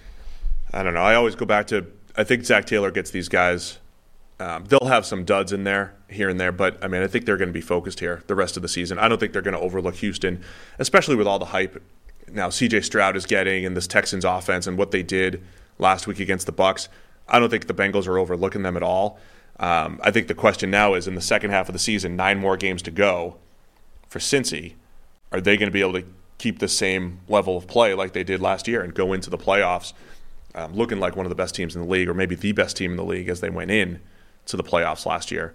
Um, so I love this matchup. It's another challenge for CJ Stroud. We know what um, Lou Anarumo's defense will do, which is generally change things up. And and they've done when when Lou's in his bag, so to speak, it's that second half, right? We have the historical games of, you know, we're going to rush three against Mahomes. We're going to see what they're doing and adjust. And so for our friend Bobby, and that matchup, right, going up against Lou Anarumo, who's going to make adjustments in the second half, um, that's going to be whereas whereas last week Houston went nuts in the second half Right. against Tampa Bay to be able to keep keep pace. That's going to be a great matchup in this one. Yeah, it's going to be a great test for Bobby, for CJ Stroud, for that offense generally. You know, Anarumo's defense is going to disguise some things. They're going to um, change things up in the second half. They're going to come with a specific game plan for this offense, which has been doing so well. Like, it's a different test than it was last week, which they obviously absolutely passed, sailed through. Um, you know, how does this offense do, and how does Stroud do against Lou Anarumo's defense? Um, the other thing I saw Mina highlight it that the Texans' run game. I mean, the, their run game has just been really ineffective Yeah. this year. So if you're if you're trying to make the case for how impressive Stroud's season is, you know, having uh, not only a like he's grading well, especially for a rookie. He the production of the offense is at a high level despite the run game at this point. And a lot of times we know if you if you do make offenses one dimensional, not by choice, right? I mean, like some teams choose to just pass, and that's their thing. I mean, Houston wants to run the ball. They're not doing a great job of it, but they're still producing in the pass game. Probably another feather in the cap of the CJ Stroud narrative, if you look at it. Yeah. Um, I think for Cincinnati too, the the thing we've highlighted the last few weeks, you said the defense was not good early on, because Mike Hilton was terrible and DJ Reader wasn't doing the same stuff. All those players are playing at a high level now. I wonder if Mike Hilton's uh, splits are still very strange from left to right slot corner. Yeah, why were you looking that up? I don't remember. looking that up recently? I, no, I did. I mean, I came across it. I don't remember how I got there, but it did. It did show up. I haven't run it since to find out if he's like swung back towards normality or if he's still bizarrely in, insane off one side versus the other. I ran into somebody last night who was a fan of the pod. Shout out. Oh yeah. And uh, Bengals fan who said, uh, "Oh, T. T. Higgins got hurt at practice today." and I don't and I didn't hear anything about it. So he was limited due to a hamstring. Was that new yesterday for T? Do you know? That was new. Okay, so we have a new hamstring injury for T. Higgins. Thank you, Eli. Um, coming off of his best game, and again, what what we've been saying about the Bengals the last couple years. Why are they dangerous? Because obviously Burrow can be great, but we know Ja'Marr Chase can win at any level of the field. But then when teams take him away, T. Higgins is probably the best two and he's a borderline one for many teams in the NFL. And we finally saw that last week against the Bills. If Higgins ends up being limited, that's it. That's huge here. We also have Derek Stingley returning to practice for Houston. They have a massive, massive injury report, um, and I don't even know where to unpack 10 to 15 players who are questionable here. Some who have new injuries, uh, like Will Anderson, knee injury, questionable. Um, and you have a guy like Stingley who's designated to return, but we don't know when he'll be back. Yep. You'll be happy to know that uh, Mike Hilton's stats are now much closer left to right slot corner. I was giving you so much time to like add something about this game. I got and really important information. You can no longer rely on him only that being is. good coming off the left side of the offense. Yeah, we don't have to worry about that. Yeah. Um, I can't believe we're talking about it, but you know, the Bengals defense how do, how do they match up with all the playmakers that Houston's dropping out there now with Nico Collins, Tank Dell, and the great Noah Brown? Great Noah Brown. Um, and Dalton Schultz. Dalton Schultz, yeah. Yeah. Um, I would also say Houston's offensive line that we've been so impressed with that doesn't make sense, right? With all the injuries that they've had, with uh, some of the players that they've had there besides Laremy Tunsil, with a little track record of success, holding up extremely well. I mean, that's you know, can they do it against this Bengals front, which which has the potential, has Trey Hendrickson there. Hendrickson versus Laremy Tunsil, one yeah. of the best matchups you'll see this week as well in the NFL. No, absolutely. That will be that'll be a fun one. Um, yeah, I'm, I'm I, this is a big line, six and a half points for the Bengals. Who, okay, I said I think they're playing as well as anybody in the league right now, but like Houston has not been losing games, and they've been putting up a ton of points. Going to go with they Houston. have been. I wanted Houston originally. The um, the injury report kind of scares me. They have a lot of guys, a lot of guys banged up for the Texans. I'll take. Yeah, but Bobby's coming home. Used to live in Cincy with us. You know, he's over here. He was all over on the west side, though. I'm a I'm a West Sider now, not living wise, but I hang out over there now, huh. out out west. Huh. It's my spot. so uh, I'll take Houston as well for Bob. So I picked against him last week out of spite. Out of spite, yeah. But we true. and I did win because they didn't kick the extra point, mm. so I got it. But I'll I'll I'll pick Houston for the homecoming. I think the Bengals win though. Um, Burrow, the highest graded QB in the NFL over the last three weeks, and um, I think we've seen that on the field. If he continues that, yeah, Bengals are going to be real tough to beat going forward. Okay. All right, let's get to the four o'clock games. Detroit Lions at the Los Angeles Chargers. The Lions favored by three here at the Chargers. Chargers up to four and four now starting to believe again. Did you see? So, speaking of uh, injury reports, the Chargers had a, an injury report that featured one name. Our guy. It doesn't matter who it was. The point being, oh, that's it. They had one person on the injury report, the Los Angeles Chargers, of cursed injury luck. At the you know this point in the season, it's usually half the rosters on the injury report, and the rest of them were injured. Does that mean they're poised to be dangerous? Yeah, Everyone who jumped off the bandwagon when they were two and four, like they're coming back. Now's you, the time. Is there room back on the bandwagon for the Chargers? Maybe not against the Lions, man. We'll see. Lions coming off a bye after getting whooped by the Ravens. Yeah. Will they bounce back here? That was a bad. Um, the Lions, they're another team with like pretty steep home road splits. Jared Goff's home road splits in particular, from a pass game perspective, it doesn't mean it's impossible to win on the road. But the road games that they've won, they beat Kansas City week one, 21 to 20, beat the Packers 31 to 20, beat the Bucs 20 to 6, and then got whooped by the Ravens. Those are the, the road games for the Lions so far. Mm-hmm. Aidan Hutchinson going up against the right side of that Chargers offensive line feels like a win for Hutchinson and the Lions. Um, Justin Herbert is ranked 14th in PFF grade this season. Like there have been signs that there's some positive things coming from the Herbert Kellen Moore combination, but it's not doing what it should do, right? Like it's not improving everything. Herbert in particular has been missing a lot of throws. He hasn't been playing as well. His turnover worthy play rate that we were asking to kind of go up as a proxy uh, to make his game more aggressive and better overall.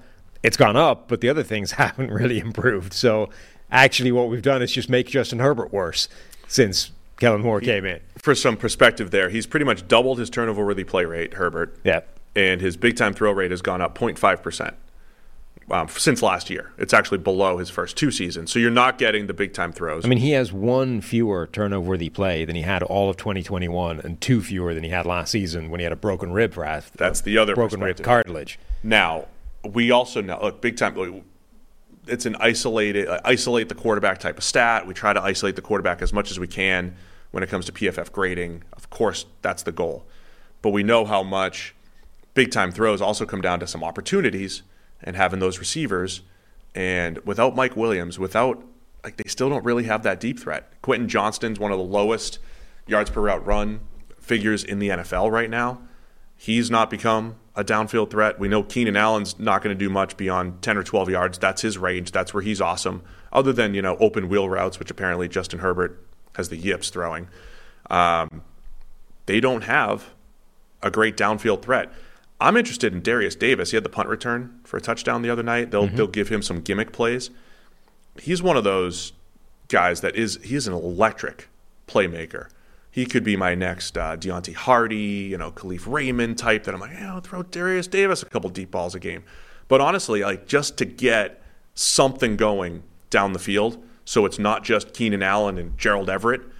I think the Chargers need to try to tap into that because they don't have great downfield options right now. Yeah, I think they need to. I mean, they need Quentin Johnston at this point, right? So I think it's time for them to actually start scheming for Quentin Johnston as opposed to just pl- putting him out there as part of the the play and say run you know this is your role in this play run it and if the ball comes your way make the most of it like let's start saying we actually need this guy to be a bigger part of the offense we're going to have to start dialing some things up specifically for Quentin Johnston because, like, he has played a lot. I mean, Keenan Allen has 350 ish passing play snaps.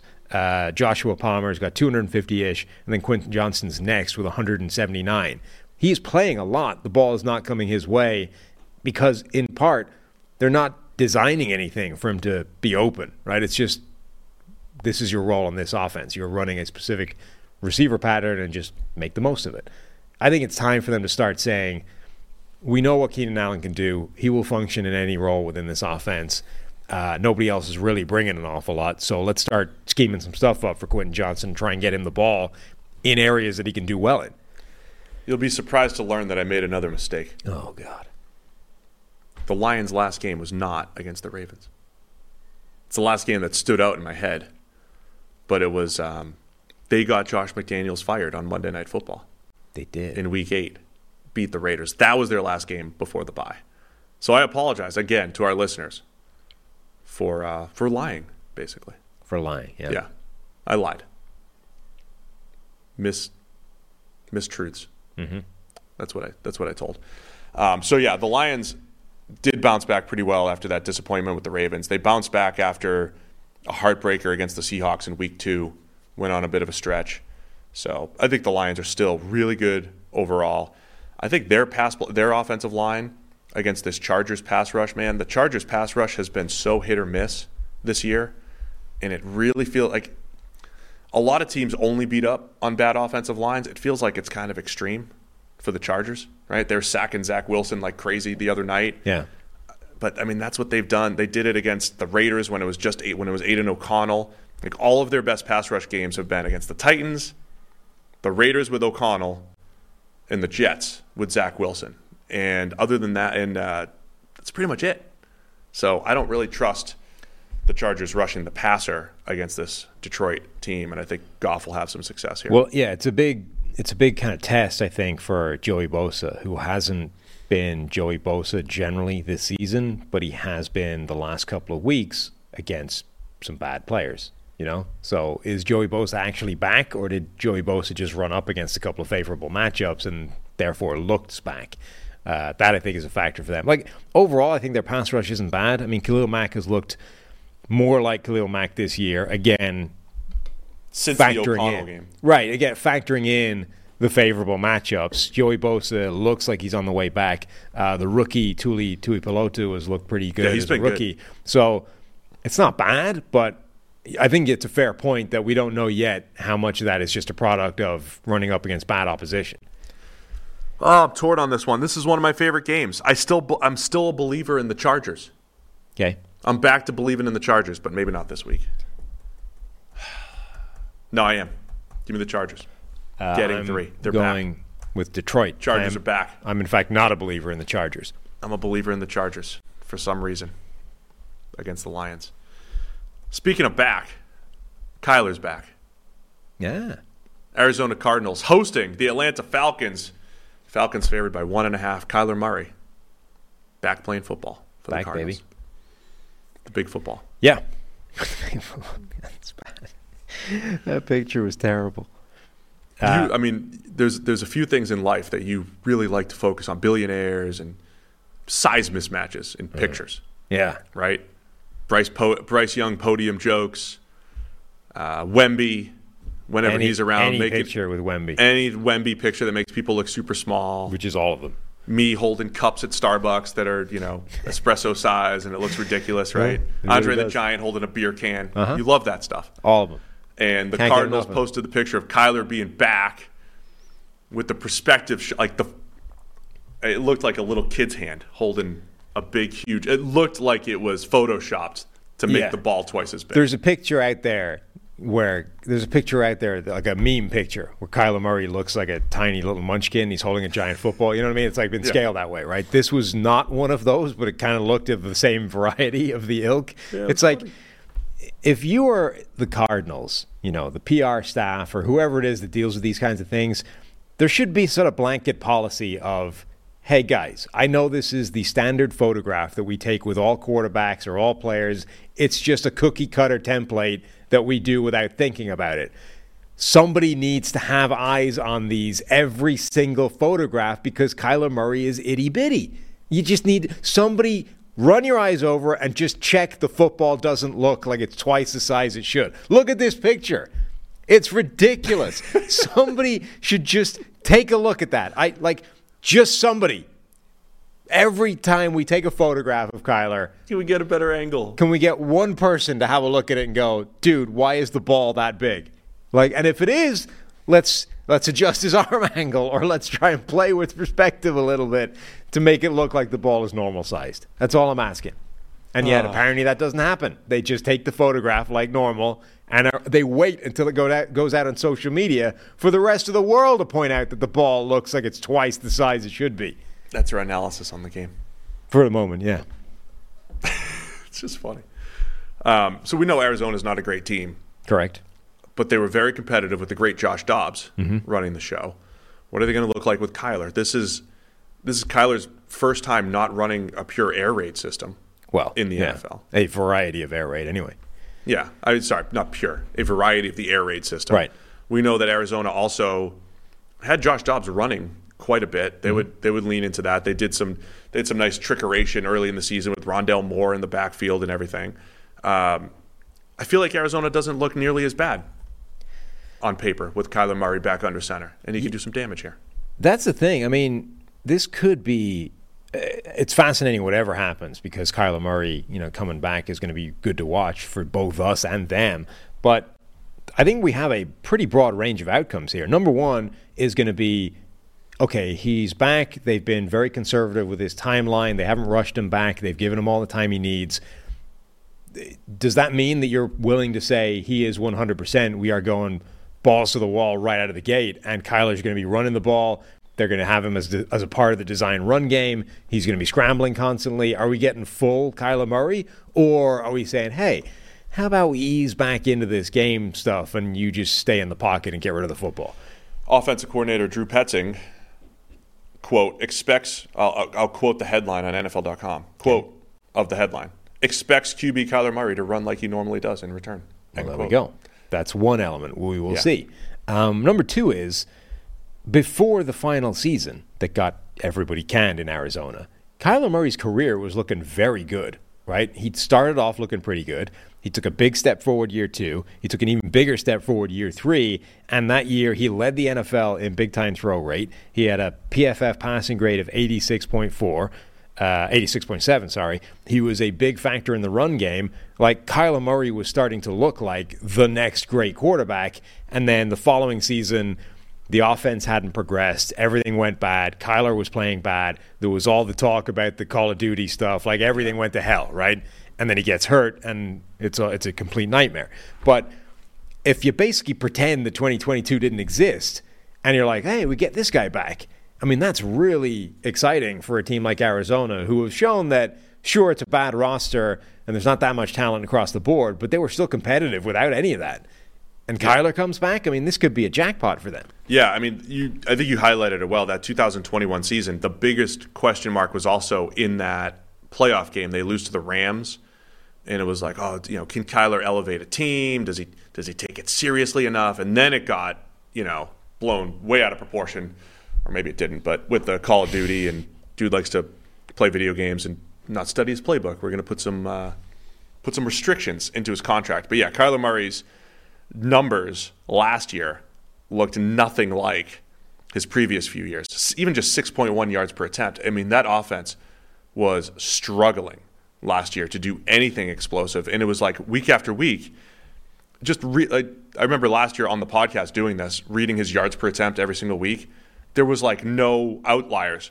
5.7, 5.7, 5.4, 6.5, 6, 6, 7, 7.4. Like there was nothing good.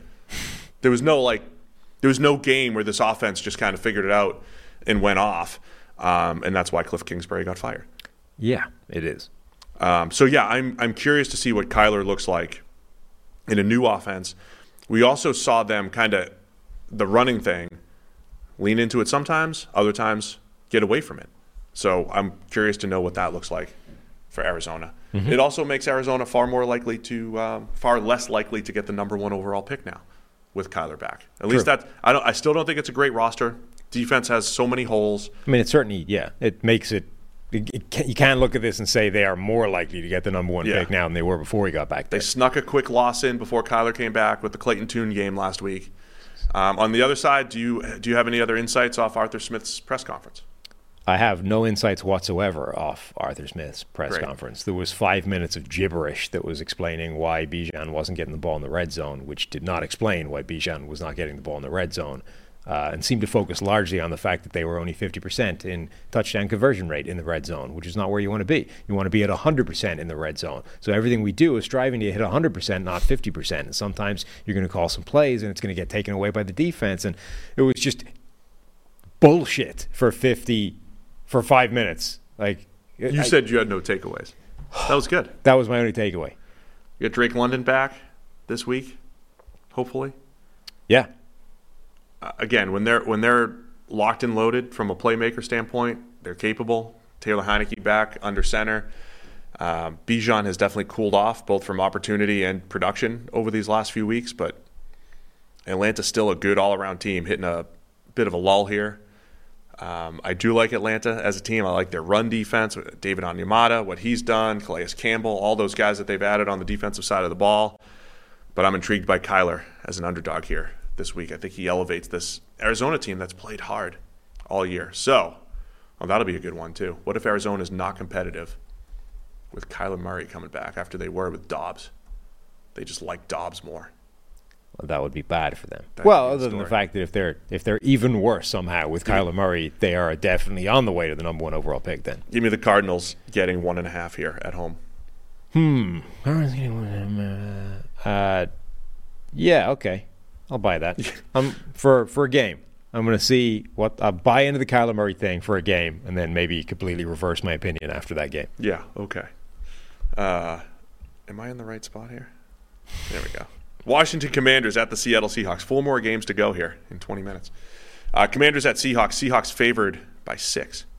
Somebody do some research. Have the Seahawks ever covered a six point spread? Somebody do some research. Someone do some research for me. Can we get the crack research team going here? This podcast in a nutshell. Somebody do some research ever once. Somebody look up some numbers for me on Seattle. There's no way they've covered a six point spread. We just did this a couple weeks ago. I can look it up in the spreadsheet here. Talk about the game. No one, no one bets against Sam Howell as a six point dog on the road. No one does that. Certainly not twice. Not twice. Can't do that twice. So Seattle did not cover three and a half against the Browns at home. Stop. We can't. There's, no, this they cannot be the cover show. seven and a half against Arizona a couple weeks back. Uh-huh. I have every game in here. Where Great. they? Did they play that week? So Certainly didn't cover against the Bengals. Sam Howell, being the most interesting quarterback in the world, uh, actually wasn't sacked that many times last time. Last time they the Corner last turn? time he played. Yeah, Yeah. Seattle was six point favorites against Carolina in the Dalton game, and they didn't cover that. So the last two games that Sam Howell's played, right, which is Philadelphia and New England, two teams that you would think that's that's a massive concern sacks for a guy that's averaging like six a game. Uh, one sack against the Philadelphia Eagles and three sacks against the New England Patriots. Yeah, he's getting better. Well, he certainly has in, in those two games, which would be two games that you would expect to have very high sack numbers attached to them. Does that actually represent a shift in Sam Howell, or did we simply get two games where he didn't get sacked a lot where he should have been?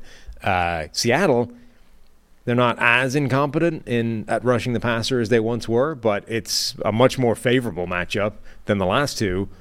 Like if we have another game where Sam Howell's only sacked once, twice, now we've got something going here. Seattle's another team where if you just look at the pass rush grades and even the sack totals, their best pass rush pass rush grades came in weeks three and four against Carolina and the Giants, who we just highlighted on the show. I mean, they're both bottom three offensive lines. The Giants are in a different stratosphere when it comes to that. Seattle's another defensive line that I, look. I think they've improved a ton on the line, but they had a game like last week where they were pretty much shut down, other than Boye Mafe and one play by Leonard Williams. So um, I don't know if they're gonna. It, if this was three weeks ago, I said this could be uh, one of those weeks where Seattle's defensive line at least looks good because they'll get to Sam Howell, they'll get their five or six sacks, and it'll be like, hey, Seattle, their their their, their pass rush has done this a few times this year, but Howell's getting rid of the ball a little bit quicker.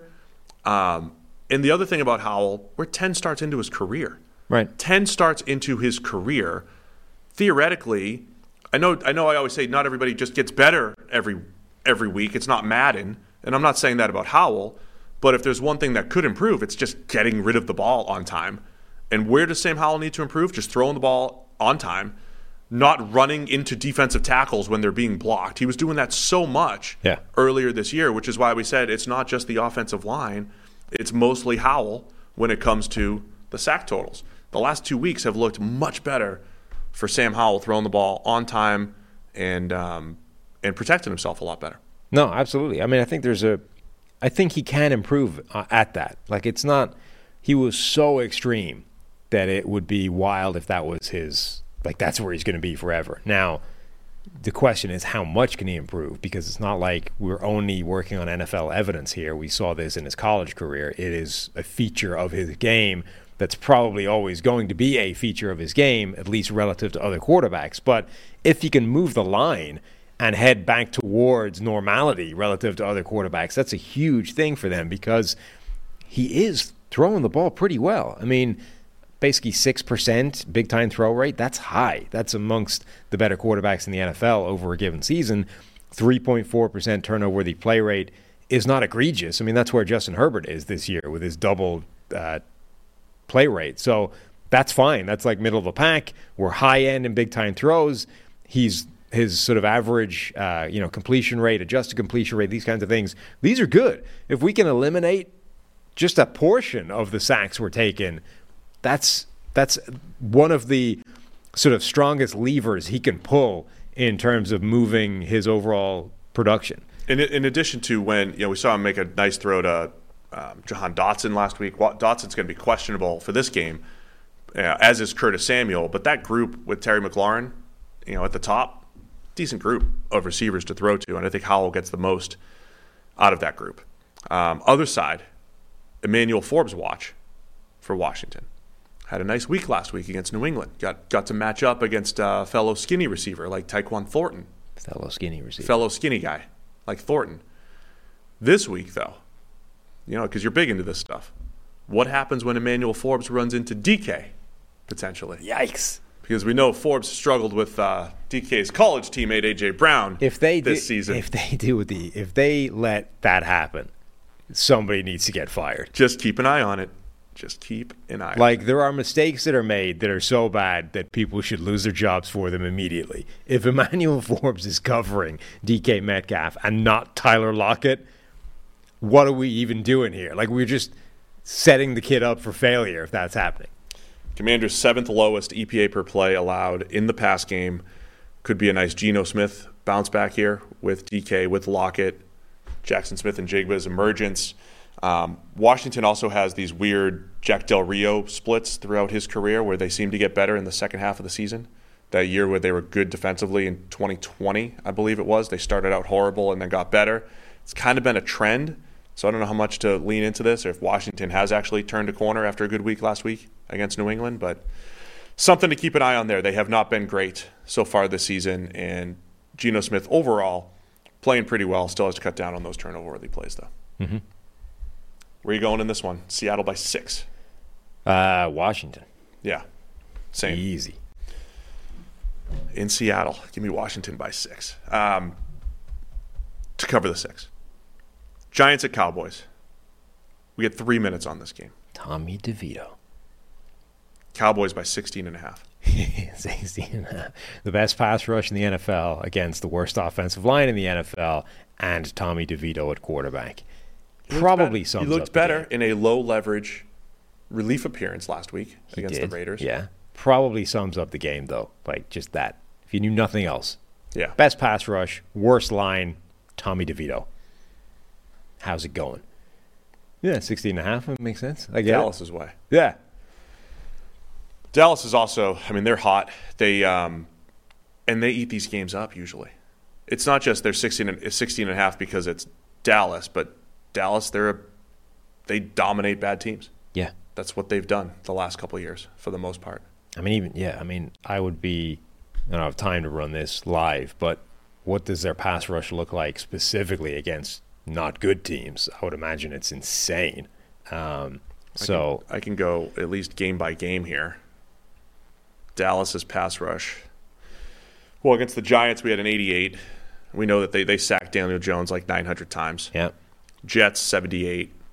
I mean, is it dark green? Dark green against the Giants, the Jets, the Patriots, who were shuffling their offensive line at the time. Mm-hmm. They even had a really good pass rush against the Niners, 81.7.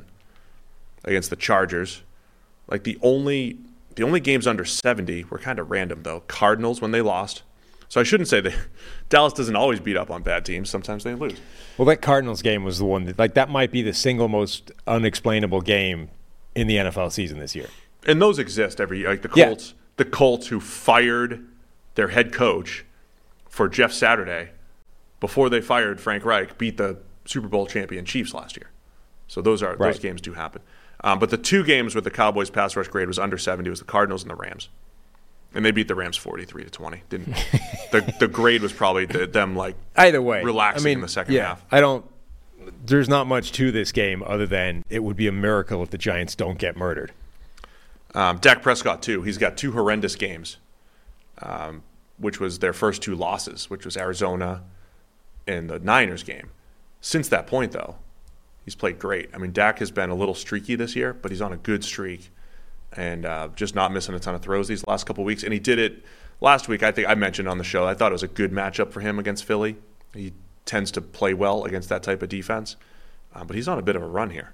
Hmm. And so that's something he didn't have to do much in week one against the Giants. If there's something that's going to keep it close, though, the Giants aggressive D. If they do get one of those Dexter Lawrence games, Yeah. to just you know They- implode the they middle of the need that. defense, it would be the Giants' defense, which has played better overall over the last few weeks, even though they didn't do great last week against the Raiders. They would need something like that. I mean, Dak Prescott, even against you sometimes that the blitz heavy type of defense just creates that variance. But like Dak Prescott's been consistently good against the blitz in his NFL career. It's not even like an area of potential weakness. It would require like just we introduce variance. Like the, we're going to blitz like crap. Right. Usually, Dak Prescott does well against the blitz, but on any given play, something crazy can happen, and maybe we, you know, maybe we change that narrative in this one small sample size iteration. But like, there's no evidence that says even that is going to affect this game. I don't think this is a record line. I mean, we've seen lines up at 20, 21, haven't we, before? Yeah, I don't know think it's the, a record, the, but it's the pretty. 07 Patriots hit this point where they were like three touchdown favorites, I think, pretty consistently. And then they wouldn't cover that because that's a ridiculous number.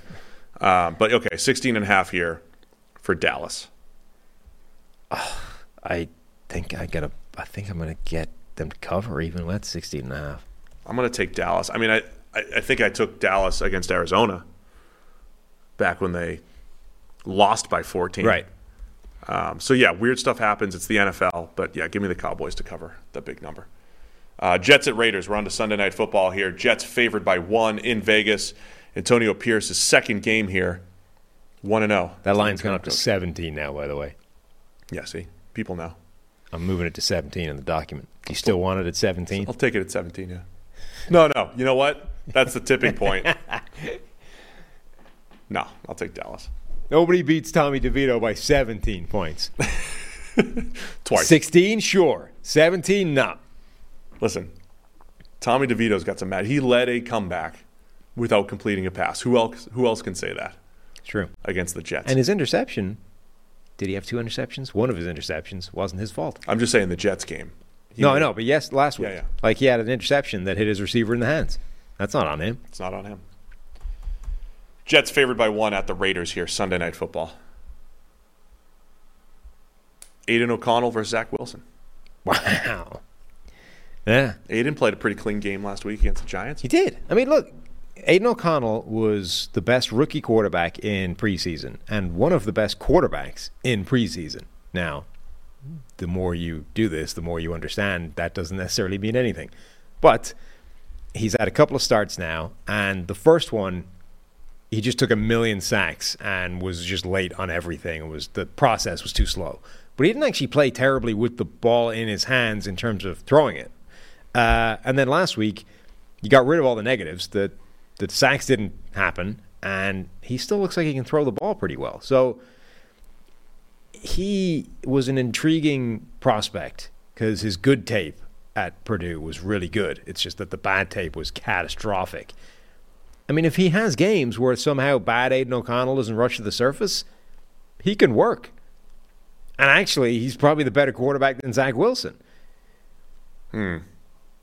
Um, I was looking up. I'm looking up the uh, QB passing grades against the Jets this year. Did this a few They'll weeks ago. bad. Yeah, that's the problem. I was shocked actually because I, I never I didn't I never actually checked Justin Herbert's grade from the other night.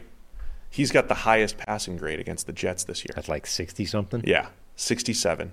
Dak at 66.7, which was both of those guys. It was a lot of uh, dink and dunk here. Yeah. Herbert 6.2 average depth of target. Dak a 5.5 average depth of target. Jalen Hurts with a 65 grade is third. He had that game. He had three turnover worthy plays, but he also had some big time throws in there. And then Mac Jones 57, Josh Allen 52, Patrick Mahomes 48, Tyrod and DeVito together in the 40s, and Russell Wilson 43. So as of a few weeks ago, this was the lowest grade of the season for Mac Jones, Josh Allen, Patrick Mahomes, and Russell Wilson. I think some of that's changed, but either way, that's my concern for Aidan O'Connell in the Raiders passing attack is going up against the Jets. And then the question is now here's the funny part. If I took Zach Wilson's grades every single week and compared them to all of the quarterbacks against the Jets defense, it's like the same distribution. where Zach Wilson has three games in the 50s and 60s, and everything else is below. Yeah, that's not great. So Zach Wilson is every quarterback against the Jets, and then the Jets make every quarterback look like they're playing the Jets, which is why they're four and four. Got all that? Pretty much. Uh, I mean, the Jets' defense is really good, and their pass rush is crazy good. So we said before, Dallas has the best pass rush in the NFL. That's true. Um, the Jets, though, blitz less than almost anybody else. Only the Colts blitz less often than the Jets. So they have one of the best pass rushes in the league. Uh, they're like top five, six, um, and they do it with four. four. Yeah, Min, like maximum four. Sometimes they're doing it with three.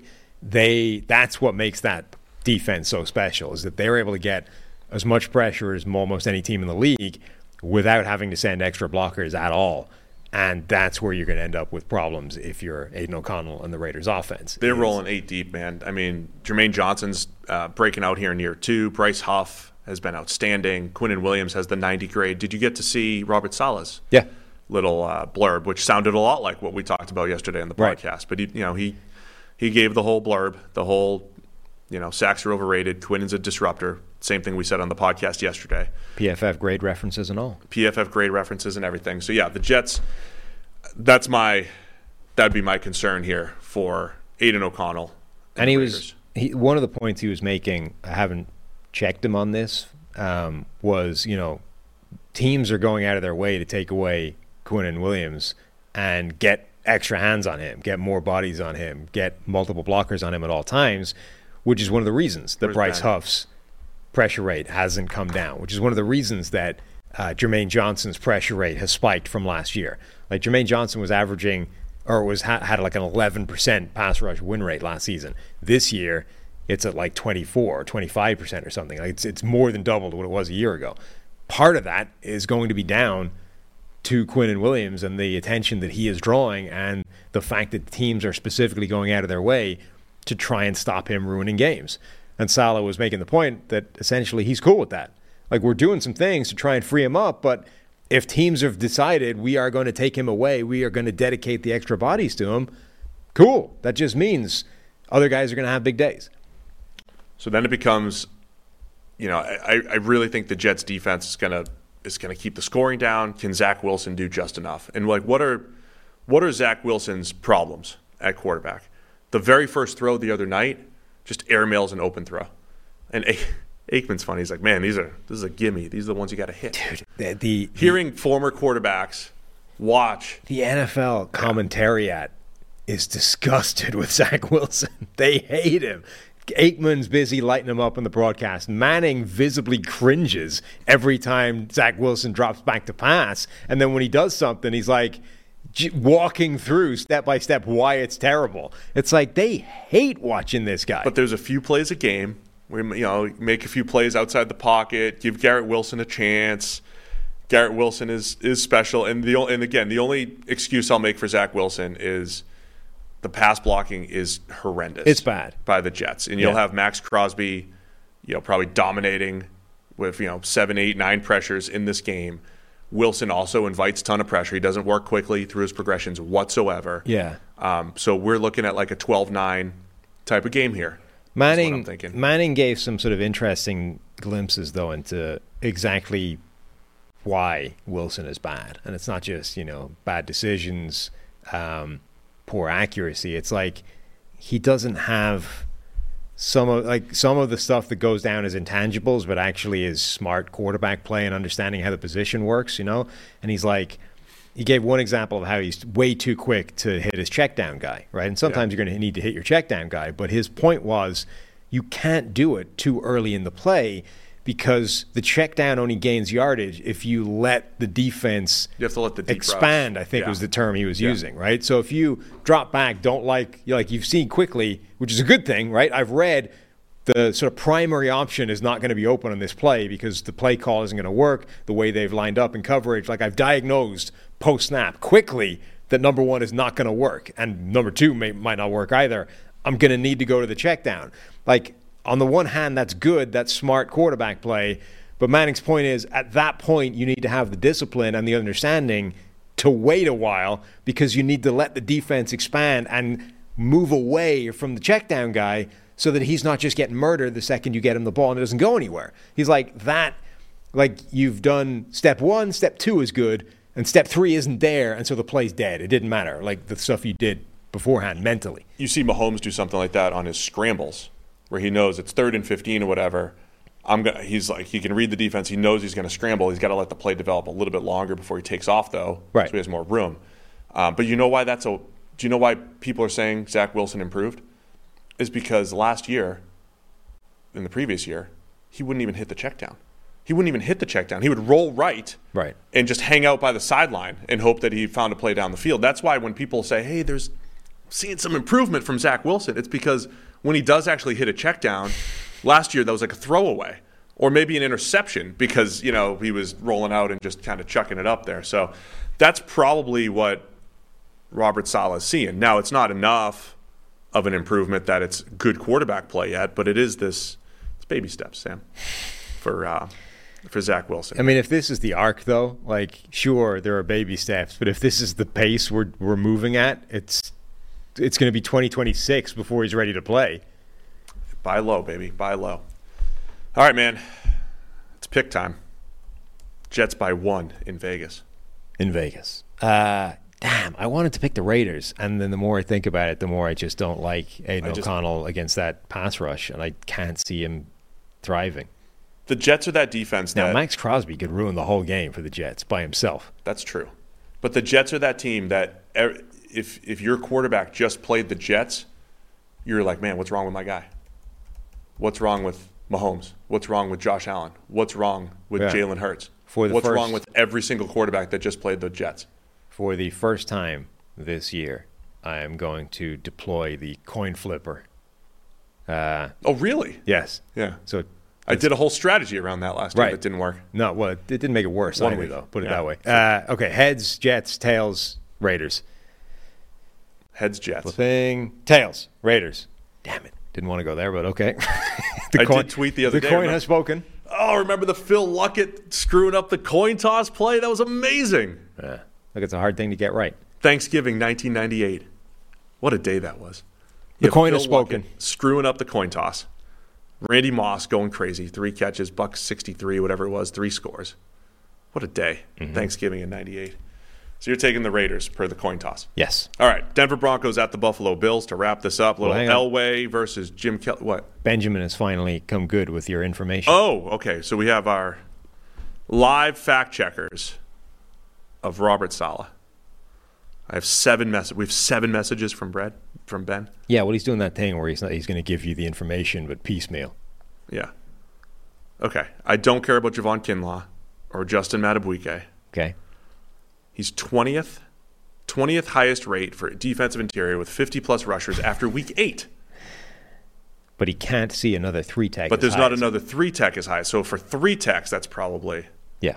So essentially, he's got 62% of uh, as a double team rate, and we can't see another three tech that's higher. So he's in Aaron Donald range. We may we can confirm live on the show that yes. Robert Saleh is correct yeah. when he is saying that Quinnen Williams is drawing an awful lot of extra attention. I also like the way Saleh said it. It's very very coach speak. They're trying to get four hands on him. Four hands. Get trying to get four hands. Four hands. Got to have him on Quinnen Williams. Not three, four hands. Hmm. That could be a triple team. Could be a triple team. You I mean, technically, you could have be double a, one hands. Could be a quadruple team. Could be. It's a lot of hands. But you can have, you know, center with two, and then each guard with one. Yeah. Triple team. And that's why Bryce Huff eats. Jermaine Johnson eats off the yeah. edge. Like More this. realistically, it's probably a double team, though. It's probably a double team. As I was saying, Broncos Bills. Bills by seven and a half here. It's Monday Night Football. Bills uh, down to five and four for their record. Panic now in Buffalo. Panic. We against panicking? the Broncos. They're coming off a bye, I believe. Don't fact check me on that. No, just stop fact checking. But they're three and five with two straight wins. They are. Because if you're into winning streaks, every AFC West team has won their last game or two per okay. the standings. Every AFC team in the East, every AFC East team lost last year, last week. I said AFC West. The West teams all won, the East all lost. Is that trend going to continue here on Monday Night Football?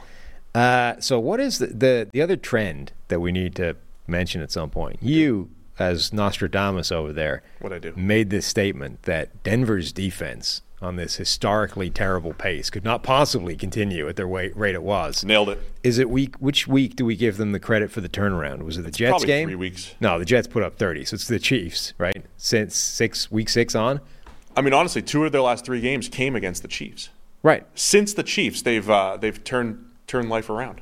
But not just, but it's how incredibly they've turned it around is is the thing, right? Depending on the number you look at, they were literally dead ass last before those games, and they've jumped to like first in some numbers. Okay, now, well, here's the deal. Here's how they they are still lowest EPA per play, say against the pass.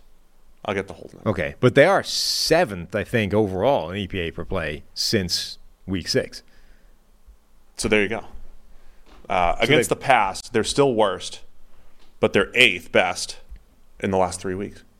That's how bad they were early on. Yeah, it's, unbelievably bad. Let's check the whole defense here. Well, we up until that Chiefs game, they were by far the worst defense in the NFL in EPA per play. So they've gone from 32nd by a mile Yeah, to eight. like double the worst, double the next worst team right. at one point. So let's see, EPA per play. Are they that high? Where are they the last couple weeks? The Uh, they are eighth since week six. You're right. And so where were they? Last. And then on the season, they're still last, right? probably. That just shows how bad they were Yeah. for that time. But I said they can't be that bad. Like my analysis was simply a mean regression. They can't be that bad. Correct. And even against the Chiefs in two out of those three weeks, yeah, they're the, they're still the worst on the season. But they are but they have the lowest touchdown drive allowed rate in the last three weeks. Like best in the NFL. Yeah. Like they've gone and that I think that was the number. So they had the worst touchdown drive rate through week five, and now they have the best since that point. Yeah, so it's always interesting, like what what actually matters. Is it the trend? Um, you know, if if it, if the Bills had played them in Week Three when they gave up seventy to the Dolphins, it's like, well, they were just playing bad back then. Was it matchup stuff? Either way, I think Denver is going to be a lot more competitive on that side of the ball going forward than what we saw earlier in the season. Yeah. And quite and that makes them quite a dangerous team because the offense was better than people you know, the, last year the whole thing was Russ is bad, the offense stinks, everyone's fired, Sean Payton comes in to fix it. And then he kind of did. The, the offense was better. It's just that nobody cared because the defense was giving up 70 to Miami. If the defense has gotten back on track, like now we're going to start noticing that hey, the offense is better than it used to be. Like suddenly Denver's actually quite a, a formidable team. Yeah, but even the offense has been real inconsistent these last few weeks. Russ has not played great, and uh, and they've won their last two. And the third was against Kansas City, where they kept them, you know, it was tight. Can, yeah, I mean, Kansas City's defense shut them down in Week Six. Um, so yeah, I think it's a it's a good game because uh, seven and a half is a huge number, man. Because uh, Buffalo's a team that used to cover that pretty easily, and now they're now they're not, man. Now they're not. They're playing down to the Giants. They're losing to the Patriots. Um, I think I think Buffalo definitely showing some weakness. Uh, Buffalo's splits are also really interesting. Pre and post Matt Milano, losing Matt Milano in the middle of that defense. Um, when we talk about uh, force multiplier effects and everything, sometimes like is that is that one of the big is, is that the the biggest deal for Buffalo? Losing an elite linebacker like Milano, losing Tre'Davious White earlier in the season. Are they just getting so beat up on that side of the ball? And then I want to highlight Von Miller again. Von Miller revenge game here, but Von Miller doing absolutely nothing coming off of injury. Now, did he just come back too soon? Is this what he's going to be? Is he just playoff Von Miller because he's had two of the best playoff stretches you've ever seen for defensive players, 2015 and 2021, uh, on Super Bowl runs? Uh, that's a huge question mark for me for Buffalo. Yeah, the linebacker thing I think is significant. I mean, they had already lost Tremaine Edmunds. They lose Matt Milano. They've been getting injured at that spot repeatedly. There's other guys going down in the secondary as well. I mean, the defense has really taken a battering in terms of injuries at key positions, and you would expect it to have an impact, right? Like the we act sometimes like injuries are just they are part of the game. They are relevant things. To a certain extent you kind of have to just factor it in and roll on but it makes a difference. Like it's going to change the way the unit is able to perform overall. I think that's a big part of that defense not looking the way it's supposed to look. Just to back that up further, and uh, is more getting into some offseason discussion here, but I've been doing some research. We've we've rejigged our um, WAR metric a little bit, so redone some past seasons, you know, altered the algorithm a little bit, we'll say. Um, and one of the findings that I had here was the difference between elite players and say average to below average players at a given uh, position. Call it the standard deviation, basically. How important are elite players at certain positions versus others? And the most important positions to have elite players, rather than average or below average players, are receiver, edge, and then it was linebacker, was third. And it, it, that was another one that I, I, I feel like that was true through the years. But we talk about linebacker as a low value position but it felt true when Luke Kuechly was around in Right. Carolina. It feels true with Bobby Wagner. Like it feels true. And Matt Milano is an elite linebacker. And I do think Buffalo is feeling that. And maybe it's because they affect the run game, they affect what you do in coverage, um, especially in a zone heavy NFL. So, again, when we look at Buffalo's problems, I think Ben Solak was highlighting it this week. Like Buffalo's underlying metrics are still great, but they're not winning games. And usually the underlying metrics are going to win out. So, like, don't write off the Bills. Um, but it does feel like they're finding their way defensively without Milano. They're finding their way offensively with some injuries and Dalton Kincaid taking more of the workload. I think they'll get there. Um, but yeah, it's interesting what's happening on defense for Buffalo. It's also specifically the loss, the drop off, I think, is in coverage. Like Matt Milano is one of the best coverage linebackers Right. in the NFL. Um, Terrell or yeah, Tremaine Edmunds, um, for as much like when he was, I think, the best graded linebacker in the NFL last year in coverage, and Right. even before he was grading well, he had the range and the athleticism and the insane physical tools. They gave they gave him difficult coverage assignments. It's a double whammy. Yeah, losing- so you're losing all of that, and you're replacing them with guys who are grading their their struggling area is all in coverage, right? All whether whichever linebacker you're looking at for Buffalo, the weakness of their game this season is coverage. So in addition to those guys keep being given slightly less insane asks anyway, so everything's made, been made a lot worse in that area, which has a knock on effect for the guys behind them. Like you, Right. you- those guys have to do more now. They have to cover a, a broader range of ground. It's definitely going to affect things. All right, man. Lots to break down in this game. I think it'll be a fun Monday night football game. I know it's seven and a half, and it feels like the Bills should be way better than the Broncos, but Broncos are trending in the right direction. Bills are a little shaky recently. Seven and a half. Where are you going here? Uh, I am going to go Denver to cover that. Interesting. I don't want to agree with you on this one, so I'll go Buffalo. I keep picking them to cover big spreads when they come up, so we'll stick with that. Give me the Bills to cover the seven Because it's half. worked out so well. Doesn't matter. Okay. I'm trying to mix up our picks a little bit here because we've, fine. we've agreed a bunch. Okay. I don't know that's the the you know the the goal here is to Oh, pick have- the right game. But yeah. Yeah, give me the Bills. Okay. Anyway, because I said the underlying metrics are there for Buffalo All to right. be better than their five and four. All right, man, it was a great show. A shorter week, and we still go ten minutes over. It's how we do it. Easy. Play to the competition. Mm-hmm. Somebody should should put over. They should have bets on our show length. Who would do the only person In the de- Discord. degenerate enough to do that is the late Dr. E- Eager. He, he should join the Discord and set something up. Set up to start Yeah. running a book. Over under two even hours. legal? It's like it's a 16 game schedule. Will it go over two hours and 35 minutes or under? You know, like what, set it based off the number You're to games. have the late Dr. Eager arrested under RICO charges or something. I'll be all right. All right, we're done here. You'll be here tomorrow breaking down uh, Panthers Bears with Brad. Mm-hmm. I love when Brad shows up on a Friday to do a little Bears Post Bears game, yeah. post Bears review here. All right, thanks to everybody for tuning in. We'll see you again. I'll see you again on Monday reviewing all the Week 10 NFL action.